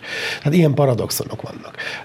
Vagy, vagy énekből egy csomót gyártottak, és aztán, hogyha az ember szisztematikusan meggondolja, akkor nem igazából nem ellentmondás, csak a józan észnek meg a korábbi gondolkodásunknak mondott ellen. Ennek az egésznek a alapparadoxonja a egyidejűségnek a relativitása. Vegyük ezt az x síkot, és vegyünk két eseményt, az A és B eseményt, amik ugyanakkor vannak, de különböző helyen. Ugye megy a vonat, a mozdonyvezető, meg a, a fékező, aki van a, a hogy van hátul az a krumplifejű palacsint, aki van hátul. Szóval ezek egyszerre tüsszentenek, mondjuk. Tehát a két különböző helyen, de ugyanabban a pillanatban történik valami. Tehát a delta t nulla. És most vegyük fel a másik koordinátorrendszert, ez ugyanaz az ábra, tehát fölveszem a a tévesszős koordinátorrendszert, és, és ugyanennek a két eseménynek ki akarom számítani a koordinátáit. Hát az idő koordinátáját úgy kell kiszámítani ennek az állnak, hogy az x veszős tengelyel húzok párhuzam, és B-ből megint. Az látszik, hogy a A veszősnek a T, eh, A-nak a T A veszős koordinátája nagyobb, mint a, a, a b. Tehát az egyik megfigyelő úgy látta, hogy egyszerre vannak, a másik szerint viszont az A később van, mint a B. Amiről az egyik azt gondolta, hogy egyidejű, a másik azt mondja, hogy később van. Sőt, vegyünk fel egy harmadik megfigyelőt, akinek meg ez lesz a koordinátorrendszer, és ugyanezt a két A és B eseményt figyeli meg, ő meg azt látja, hogy a B van később. Egészen megdöbbentő. Tehát vannak olyan események, A és B események, hogy a egyik megfigyelő szerint egyszerre vannak, másik szerint az egyik volt előbb, a harmadik szerint a másik van előbb. Tessék elképzelni, a két esemény, az én születésem, meg a nagymamám születése. Én úgy tudtam, hogy én később születtem, mint a nagymamám, aztán kiderül, hogy vannak olyan máslakok, akik rohangáztak valami űrhajóba, és ők úgy látják, hogy én hamarabb születtem, mint a nagymamám, és én vagyok az ő nagypap. Furcsa, furcsa, mivel eh, ütközne ez össze az okság elvével, hogy az ok megelőzi az okozatot. Az ember azt gondolná, kiderült, tehát ezt rögtön felvetették, hogy micsoda marhaság ilyeneket mondani, Kiderült, hogy nem, érdekes módon az okságot ez nem befolyásolja. Ez a két esemény az olyan viszonyban az A meg a B, hogy A sem oka a B-nek, és B sem oka az A-nak. Majd mindjárt látni fogunk további ábrákat, amiből ez majd részletesen ki fog derülni. Azon eseményekre, ahol az egyik oka a másiknak, ott nincs ilyen kétértelműség, ott mindig az jön ki, hogy az egyik az hamarabb van, mint a másik, tehát az ok és okozatnak a viszonyát nem befolyásolja a relativitás elmélet, az, az továbbra is érvényben marad. Csak vannak olyan események, amik közül egyik sem oka a másiknak, és azoknál többen lényegtelen, hogy az egyik korábban van, mint a másik, mert nem befolyásol semmit, és érdekes módon akkor a ráírásba az így belefér. Szóval a nagymamával kapcsolatos problémák itt nem merülnek föl. Mutatok olyat, amelyiknél mindegyik megfigyelő ugyanezt látja. Nézzük ezt a D és C eseményt. Itt a három megfigyelő, levetítgetem most, és mindegyiknél az jön ki, hogy a D az később van, mint a C. Látszik, hogy azon múlik, hogy ez itt valahogy durván szóval ez itt valahogy vízszintesen helyezkedik el a rendszerben, ez meg függőlegesen ez a két pont egymáshoz képest az derül ki, hogy ha két eseményt összekötő pont a 45 foknál meredekebb, vagy két eseményt összekötő vonal szakasz a 45 foknál meredekebb, akkor ez a helyzet, akkor az egyik az mindig később van, ha meg laposabb, akkor meg van ilyen rendszer, ahol az egyik van később, a másik meg eh, korábban. Az a lényeg, hogy ez nem paradoxon, ez nem mond ellen semmiféle fizikai oknak, nem zavarja meg az okság működését. Próbáljuk ezt részletesen kideríteni. Itt vannak a lehetséges időtengelyek, ugye a C meg a D az ugyanott van, csak máskor. Erre azt mondjuk, hogy időszerűen vannak elválasztva. Hogy azt is jelenti, hogy a delta, nézzük meg, a, a delta x az nulla, a delta t az meg nem nulla. Tehát a delta x az nagyobb, mint a delta, delta t az nagyobb, mint a delta x. Most, hogyha így nézem, mondjuk ebben levetítem, akkor ez itt a delta x, és ez a delta T, ez ugye meredekebb, hogy kell ezt tartani, így látsz, hogy meredekebb, mint a 45 fok, akkor a, a függőleges különbség nagyobb, mint a, a szélső különbség, tehát a delta T abszolút értékben az nagyobb, mint a delta C. Ezt így lehet fogalmazni, most beleértem a C-t is, C-szer a delta T négyzet mínusz delta X négyzet az pozitív. Kiderül, Tessék visszaemlékezni az elején arra, amikor azt mondtam, hogy vannak invariánsok. Forgatásnál a, de, a, a delta x négyzet plusz delta y négyzet volt invariáns, mert annak a bizonyos vektornak a hossz négyzetét jelentette. Emlékeznek, akkor elforgattam a koordinátorrendszert, akkor a ilyen vetület meg olyan vetület külön-külön megváltozott, de a négyzetük összege az ugyanaz volt. A relativitás elméletben az derül hogy ez a különbség, ami invariáns. Tehát kiszámítom az idő, két pontnak az időkülönbségének a négyzetét, mínusz a helykülönbség négyzetét, és ezt minden megfigyelő ezt ugyanolyannak látja, ugyanakkorának. Na most, ha ez pozitív, akkor mindenki úgy látja, hogy pozitív. És hogyha ezek, ezek rajta voltak egy ilyen tengelyen, akkor ez a mennyiség pozitív. Per, például abban az esetben, amikor a delta x az nulla, akkor ez nyilvánvalóan nulla, és akkor a delta t négyzet pozitív. Ez tehát egy objektív kijelentés, egy abszolút kijelentés. Relativitás elméletet tévesen hívják relativitás elméletnek, igazából abszolutitásnak elméletnek kéne hívni, mert nem arról szól, hogy minden relatív, hanem hogy vannak abszolút dolgok. Tessék arra visszaemlékezni, amikor még, a, még nem volt relativitás elmélet, egy fél órával ezelőtt, olyanokat mutogattam, hogy a, a delta x-ek, vagy hogy x1 egyenlő x2-vel az attól függ, hogy kinézi. A kalauznak más, másoknak voltak egyformák az x koordinátái, mint a, az utasnak. A hely, a delta x az, az, az, az relatív volt. Tehát az, az, hogy valami a mennyiségek attól függnek, hogy kiméri őket, tehát persze ez abszolút nyilvánvaló volt a klasszikus fizikában is. Az volt a furcsa, hogy volt egy olyan, ami nem volt eh, változó, az az idő. Hát most már az is változó. De vannak abszolút dolgok. Ez speciál, ez a mennyiség, ez abszolút.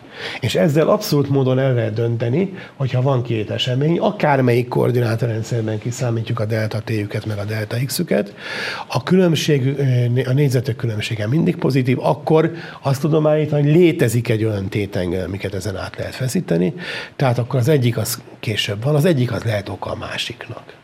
El, itt elhatároztam, hogy, és ott megvalósítottam. Stimmel? Egyik esemény a másiknak az oka.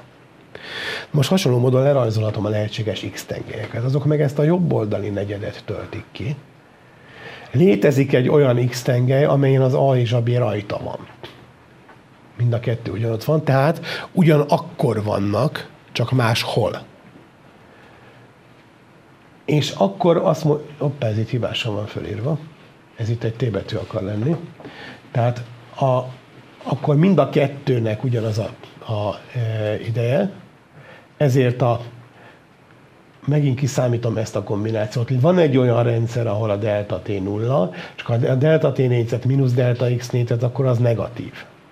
És nem, mert ez itt nulla, ez meg mínusz egy pozitív, mínusz egy négyzet, az negatív, és tudjuk, hogy ez invariáns, akkor mindegyik megfigyelő számára ez a kombináció e, negatív. Tehát fordít, megfordítjuk, akármilyen koordinátorrendszerben megnézem ennek az A-nak meg a B-nek a delta x-ét és delta t-ét, és kiszámítom ezt, és negatívnak jön ki, akkor azt mondhatom, hogy van olyan x tengely, amit átra lehet rajta feszíteni, tehát van olyan eh, megfigyelő, aki úgy látja, hogy ezek egyszerre vannak. Ha, ha ezek ugye van olyan rendszer, ahol ezek ugyanott voltak. Ha ugyanott vannak, akkor nincs köztük térkülönbség, csak időkülönbség. Ezért mondjuk, hogy időszerűen vannak elválasztva. Ez nem azt jelenti, hogy aktuális, tehát időkötőjel szerűen vannak elválasztva. Itt meg térszerűen, mert van olyan rendszer, amelyben nincs köztük időkülönbség, csak térbeli különbség. És érdekes módon van egy harmadik lehetőség is, még egyszer, hogy ez invariáns, mert mindenki látta, hogyha éppen egy ilyen 45 fokos egyenesen helyezkedik el két esemény, akkor a delta t meg a delta x az ugyanaz, és akkor ez a különbség ez nulla. És azt minden megfigyelő ugyanúgy látja, hogy ez nulla, azaz nincs olyan koordinátorrendszer, ahol egyszerre lennének, és olyan sincs, ahol ugyanabban a, tehát ahol egyszerre, vagy ahol egy helyen, se ilyen nincs, se olyan nincs, mert hogy a 45 fokos egyenes az se x tengely, se t tengely nem lehet. Hogyha ezek pont rajta vannak egy 45 fokos egyenesen, akkor se olyan nincs, ahol egyszerre lennének, se ahol, egy, ahol ugyanott, és erre azt mondják, hogy ezek fényszerűen vannak elválasztva, mert nézzük meg, hogyha ez a kombináció éppen nulla, akkor átrendezve a delta x egyenlő c-szer delta t, tehát a delta x per delta t az pont c, akkor innen az E-ből az F-be éppen mehet egy fényjel. És, a fény, és akkor megint az jött ki, hogy a fényjelet mindenki fényjelnek látja, ami C-vel megy, az C-vel megy, akárkinek a szemszögéből nézve, és az matematikailag úgy jelenik meg, hogy ez a bizonyos mennyiség akkor éppen nulla. Tehát ez a mennyiség ez felbontja a lehetséges ilyen delta, x-ek, stb. a halmazát, olyanokra, ahol ez a kombináció pozitív, ahol negatív, vagy ahol nulla. Próbáljuk lerajzolni akkor ezeket a dolgokat. Itt van, itt van ez a két 45 fokos egyenes, itt van az origo, itt ülök én. Ha valami itt volt, akkor innen mozoghat ide egy hatás. Mondjuk küldenek egy futárt, egy kivégzési parancsal, megérkezik a, a futár, és akkor itt kivégeznek valakit. E, ennek az eseménynek ez volt az oka, mert itt döntöttek. Jó? Ez ugye az jött ki, hogy itt ez, az itteni pontok azok mind rajta vannak ilyen 45 foknál meredekebb egyeneseken, tehát, és ráadásul ugye látszik, hogy ezeknek az időkoordinátai mind kisebb mint a nullánál, ezt hívjuk abszolút múltnak. Ez az ó eseménynek a múltja, abból a múltból érkezhet az ó eseménybe hatás, és akkor kiválthatja itt a, az okozatot az origóban. Ami meg itt fönn van, ez F ugye ez a future-nek a jele, tehát innen küldhetek oda egy autót, egy motoros futárt, vagy akármit, vagy egy, még egy postai üzenetet, de azt nagyon laposak, vagy nagyon, nagyon lassan kell rajzolni. Szóval ilyesmit küld az ember oda. Amit itt elhatároztam, az ott kiválthatja a hatást. Miért? Mert létezik olyan tétengely, ami átmegy ezen a kettőn, és akkor abban a rendszerben nem kell semmit se csinálni, csak itt elhatároztam, várok, aztán végrehajtom. Én, én magam utazom át a téridőn oda, hogy a másik eseményen is jelen legyek. Tehát akkor ezek, amik itt vannak, ezek az ó által kiváltható események, ezek az ő abszolút jövőjében vannak. Amik viszont itt oldal, és akkor ezekre az, az jellemző, hogy ezeknél ez a bizonyos kombináció pozitív. Itt, itt a múltban itt szintén pozitív, csak ott a T az negatív. Kauzális, ugye azt jelenti, hogy oksági kapcsolat, az ó esemény ezekkel lehet oksági kapcsolatban, úgy, hogy itt az abszolút múltban levők lehetnek az ónak az okai, amik meg az abszolút jövőben vannak, azoknak meg az ó lehet az oka. Erre szokás elegánsan azt mondani, ez a téridő kauzális szerkezet, tehát oksági szerkezet. Minden pont környékén megrajzolhatja az ember ezeket a 45 fokos egyeneseket, és elválaszthatja az óhoz képest, a hozzá képest az abszolút múltban, az abszolút jövőben, meg az azon kívül levő eseményekre, és megmondhatom, hogy ezek hatással lehetnek az óra, az ó meg hatással lehet azokra, amik meg itt oldalt vannak, azokra nem lehetünk hatással. Miért nem lehetünk hatással? Mert durván szólva akkor C-nél gyorsabban kéne mennünk, hogy innen odaérjünk. Ez kicsit hasonlít ahhoz, tessék elképzelni, amikor 18 óra 50 perckor én leszálltam a, az Árpád hídi metróról, még nem volt 19 óra, tehát hogy kell elképzelni? Ez itt a, tizen, itt a, itt a koordinátorrendszerem, itt a 18 óra 50, és itt van a 19, és önök itt vannak valahol. Jó? De én már úgy éreztem, mintha látnám önöket, hogy itt, hogy van, már, már morognak, hogy elmúlt 19, és, és nem vagyok itt stimmel, pedig még, még az órám szerint nem múlt el, de tudom a villamosok maximális terjedési sebességét. Stimmel? És tudom, hogy nem, nincs olyan villamos, ami olyan gyorsan jönne, hogy engem ide elhozna. Hiába van még hátra 10 perc, és ezért az éppen olyan, mintha egy jönne, vagy már akár el is múlt volna, mert nincs semmiféle hatás, ami engem ide tudna röpíteni. Természetesen a villamosnál gyorsabb a helikopter, de a fénynél semmi sem gyorsabb, tehát hogyha ezt most nem villamosokkal mondjuk el fénynél, akkor ez abszurd ez a dolog dolog, tök mindegy, hogy formálisan ennek nagyobb vagy kisebb a nullánál a koordinátája, akkor sem juthat el ide semmi hatás. És fordítva, innen ide sem juthat el semmi hatás, innen se. Hiába van kicsit régebben, mert C-nél gyorsabban kéne menni. Jó, tehát itt nem lehet hatást közvetíteni, és éppen ezért ez a kombináció, ez eh, ez amit ugye így, így kell számítani, ez megmutatja, hogy most jelenbeli vagy, vagy tehát a ezzel egy, egy, egy idejűnek tekinthető jelenszerű események vannak. Ha az ember visszatér egy olyan koordinátorrendszerbe, ahol nem az X-et és a CT-t rajzolja, hanem az X-et és a T, tehát mondjuk erre métert, arra szekundumot rajzolunk, akkor ugye annak felel meg, hogy, hogy ezek a vonalak, ezek laposabbak. Hát nem 45 fokosak lesznek ezek a kék vonalak, nem ilyenek, ilyen egészen laposak, mert a C az olyan marha nagy, hogy 300 ezer akármi. És akkor, hogyha így rajzolom, akkor már lényegében meg se lehet különböztetni egy síktól ezt a két nagyon lapos egymást metsző egyenest. Newton nem volt hülye, csak nem tudta megkülönböztetni a két vonalat. Stimmel? Nagyon keskeny volt ez a tartomány, ez amit abszolút jelennek hívunk, ez a külső rész, mert annyira szélesen, tehát akkori tapasztalatok szerint olyan széles volt ez a kúp, az a felső, meg az alsó, hogy amit köztem maradt, azt alig lehetett észrevenni, vagy akkoriban nem lehetett észrevenni. Finomodtak a mérések, akkor rájöttünk, hogy az nem egy vonal, tehát nincs egy abszolút jelen, egy ilyen egyenes, ami jelen, hanem az kinyílt, és akkor ott egy szélesebb tartomány lett. Most ugyanezt több dimenzióban is lehet rajzolni, hogy tehát ez a fénykúp, ez, ezek maguk a kék vonalak. Ha több dimenzió van, akkor egy ilyesmit rajzol az ember, ugye, tehát két tér és egy idődimenziót, akkor meg kell forgatni ezt a függőleges tengely mert hál' Istennek időből akkor is csak egy van. Tehát X és Y van, és arra meg a T. És ez rögtön megmutatja azt is, hogy ennek az ábrának mi volt az esetlegessége. Hát itt négy részre volt vágva a sík, volt egy jövő, meg egy múlt, és két darab jelen volt. Egy, hogy mondjam, mint Magyarországon van egy jobboldali jelen, meg egy baloldali jelen, de igazából, ha több dimenzióban gondolkodunk, és nem ilyen egysikon, akkor ez ugyanaz itt körbe összefér. Rendben? Tehát az, hogy ez a kettő ez különbözik, az csak az egy dimenziónak az esetlegessége, de az alsó meg a felsőnek a különbsége az több dimenzióban is megmarad. És akkor ez a rész, ez itt az abszolút jövő, ez az abszolút múlt, és itt körbe pedig az abszolút jelen található, maga, ami elválasztja ebből az ábrából látható, hogy miért hívják fénykúpnak. Ez a téridőnek a kauzális struktúrája, minden pont környékén meg lehet rajzolni ezeket a fénykupokat. Érdekes módon ez a dolog, hogy a, a téridő az e, ilyen kis fénykupokkal népesíthető be, ez az egyik hogy mondjam, olyan örökség a speciális relativitás elméletnek, ami az átrelben is igaz marad. Tehát amikor átmegyünk majd a pár hét múlva az átrelnek a tárgyalására, akkor látni fogják, hogy ott sok mindent, még ebből a fogalomrendszerből is, amit a speciál már megváltozott, ebből is föl kell adni. De az egyik legalapvetőbb, ami megmarad, az, hogy a, a téridő minden pontjában ilyen kis fénykupokat lehet rajzolni, és ezzel megkülönböztetni a, a, a adott eseménynek a múltját, az adott eseménynek a jövőjétől, meg a jelenétől. Ott viszont majd, ha egyben rajzolgatjuk, akkor egyéb bonyodalmak léphetnek föl, hogy a különböző pontbeli fénykopok úgy elgörbülhetnek egymáshoz képest, és akkor lehet, hogy ö, majd időgépet rajzolni, majd rajzolok is annak idején odaérünk. Jó? Hát akkor még egy dolog kell itt ahhoz, hogy tovább mehessünk, egységeket kell mérni. Tessék elképzelni a következőt, bocsánat, most még, még egy ilyen kikapcsolást kérek.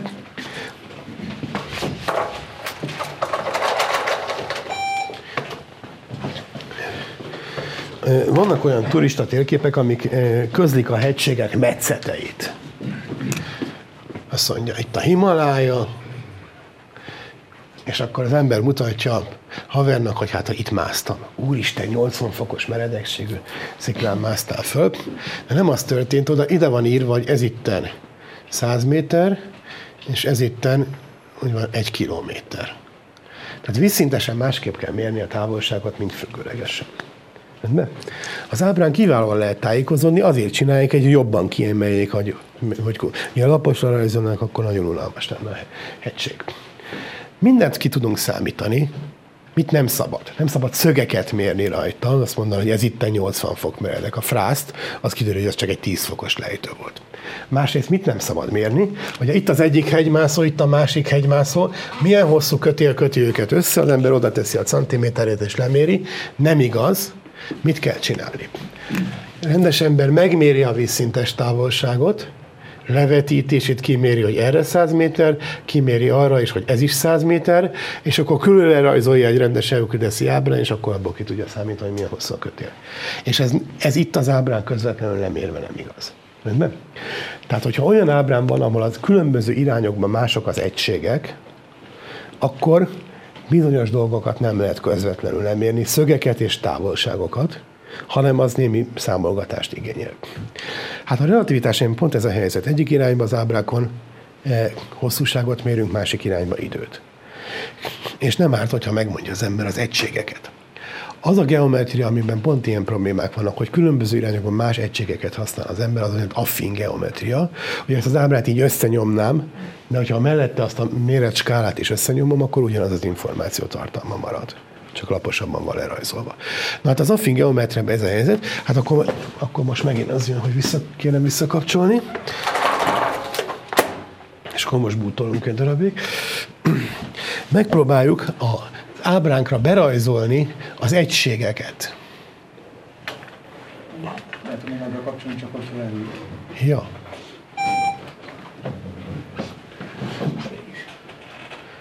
akkor viszont szerintem ez volt az Isten újja, ami azt mondta, hogy most hagyjuk abba. Jó, de mindegy. Itt, itt most éppen egy olyan lépésnél tartunk, ahol abban lehet hagyni. A következőkben a, akkor ezeket a paradoxonokat valószínűleg csúszni fogunk majd az egésszel, nem majd hát hosszú az év. Tehát inkább részletesebben elmondom, mint hogy kapkodjunk. Tehát most már igazából elkezdünk itt ezeken a téridőábrákon méricskélni, és ahhoz, hogy méricskélni tudjuk, ahhoz kell, be kell vezetni az egységeket, és a, az egységek alapján már meg tudunk ismerkedni olyan fogalmakkal, mint az időnyúlás, a méterutak összenyomódása, az ikrek galád viselkedése, és így tovább. Tehát ezek a bizonyos paradoxonok, és akkor eljutunk a, a megígért Einstein a bombán és a kövérrap, stb. paradoxonokig, és akkor ez a legközelebben marad. Köszönöm szépen a figyelmet. Egy hét múlva, Egy igen. Mondd el létszes, hogy mikor nem lesz. Mikor hát ki. én fölraktam a weblapra rögtön az elején, a múltkor itt voltak? Én eljöttem. Elnézést, tehát a weblapon én rögtön eleve úgy, úgy jelöltem ki, hogy ez a, a múlt heti az nem volt beírva, bocsánat. Lehet, hogy még lesz ilyen, tehát még egyben van írva, de úgy tudom, hogy tehát közben úgy tűnik, hogy az, az nekem mégis jó. De lehet, hogy ahelyett egy másikat kell majd májusba kihagyni, majd azért mindig idejében szólok, de... de... Szóval jövő szerdán lesz. Jövő szerdán lesz. És a weblapra mindig fölkerül az. Én akkor megírom mindig, de hát ez, ez eleve úgy volt fölírva, hogy, hogy ne, ne, múlt heti nem volt, igen. igen. De ha lesz változás, a változás azt föl fogom írni, igen.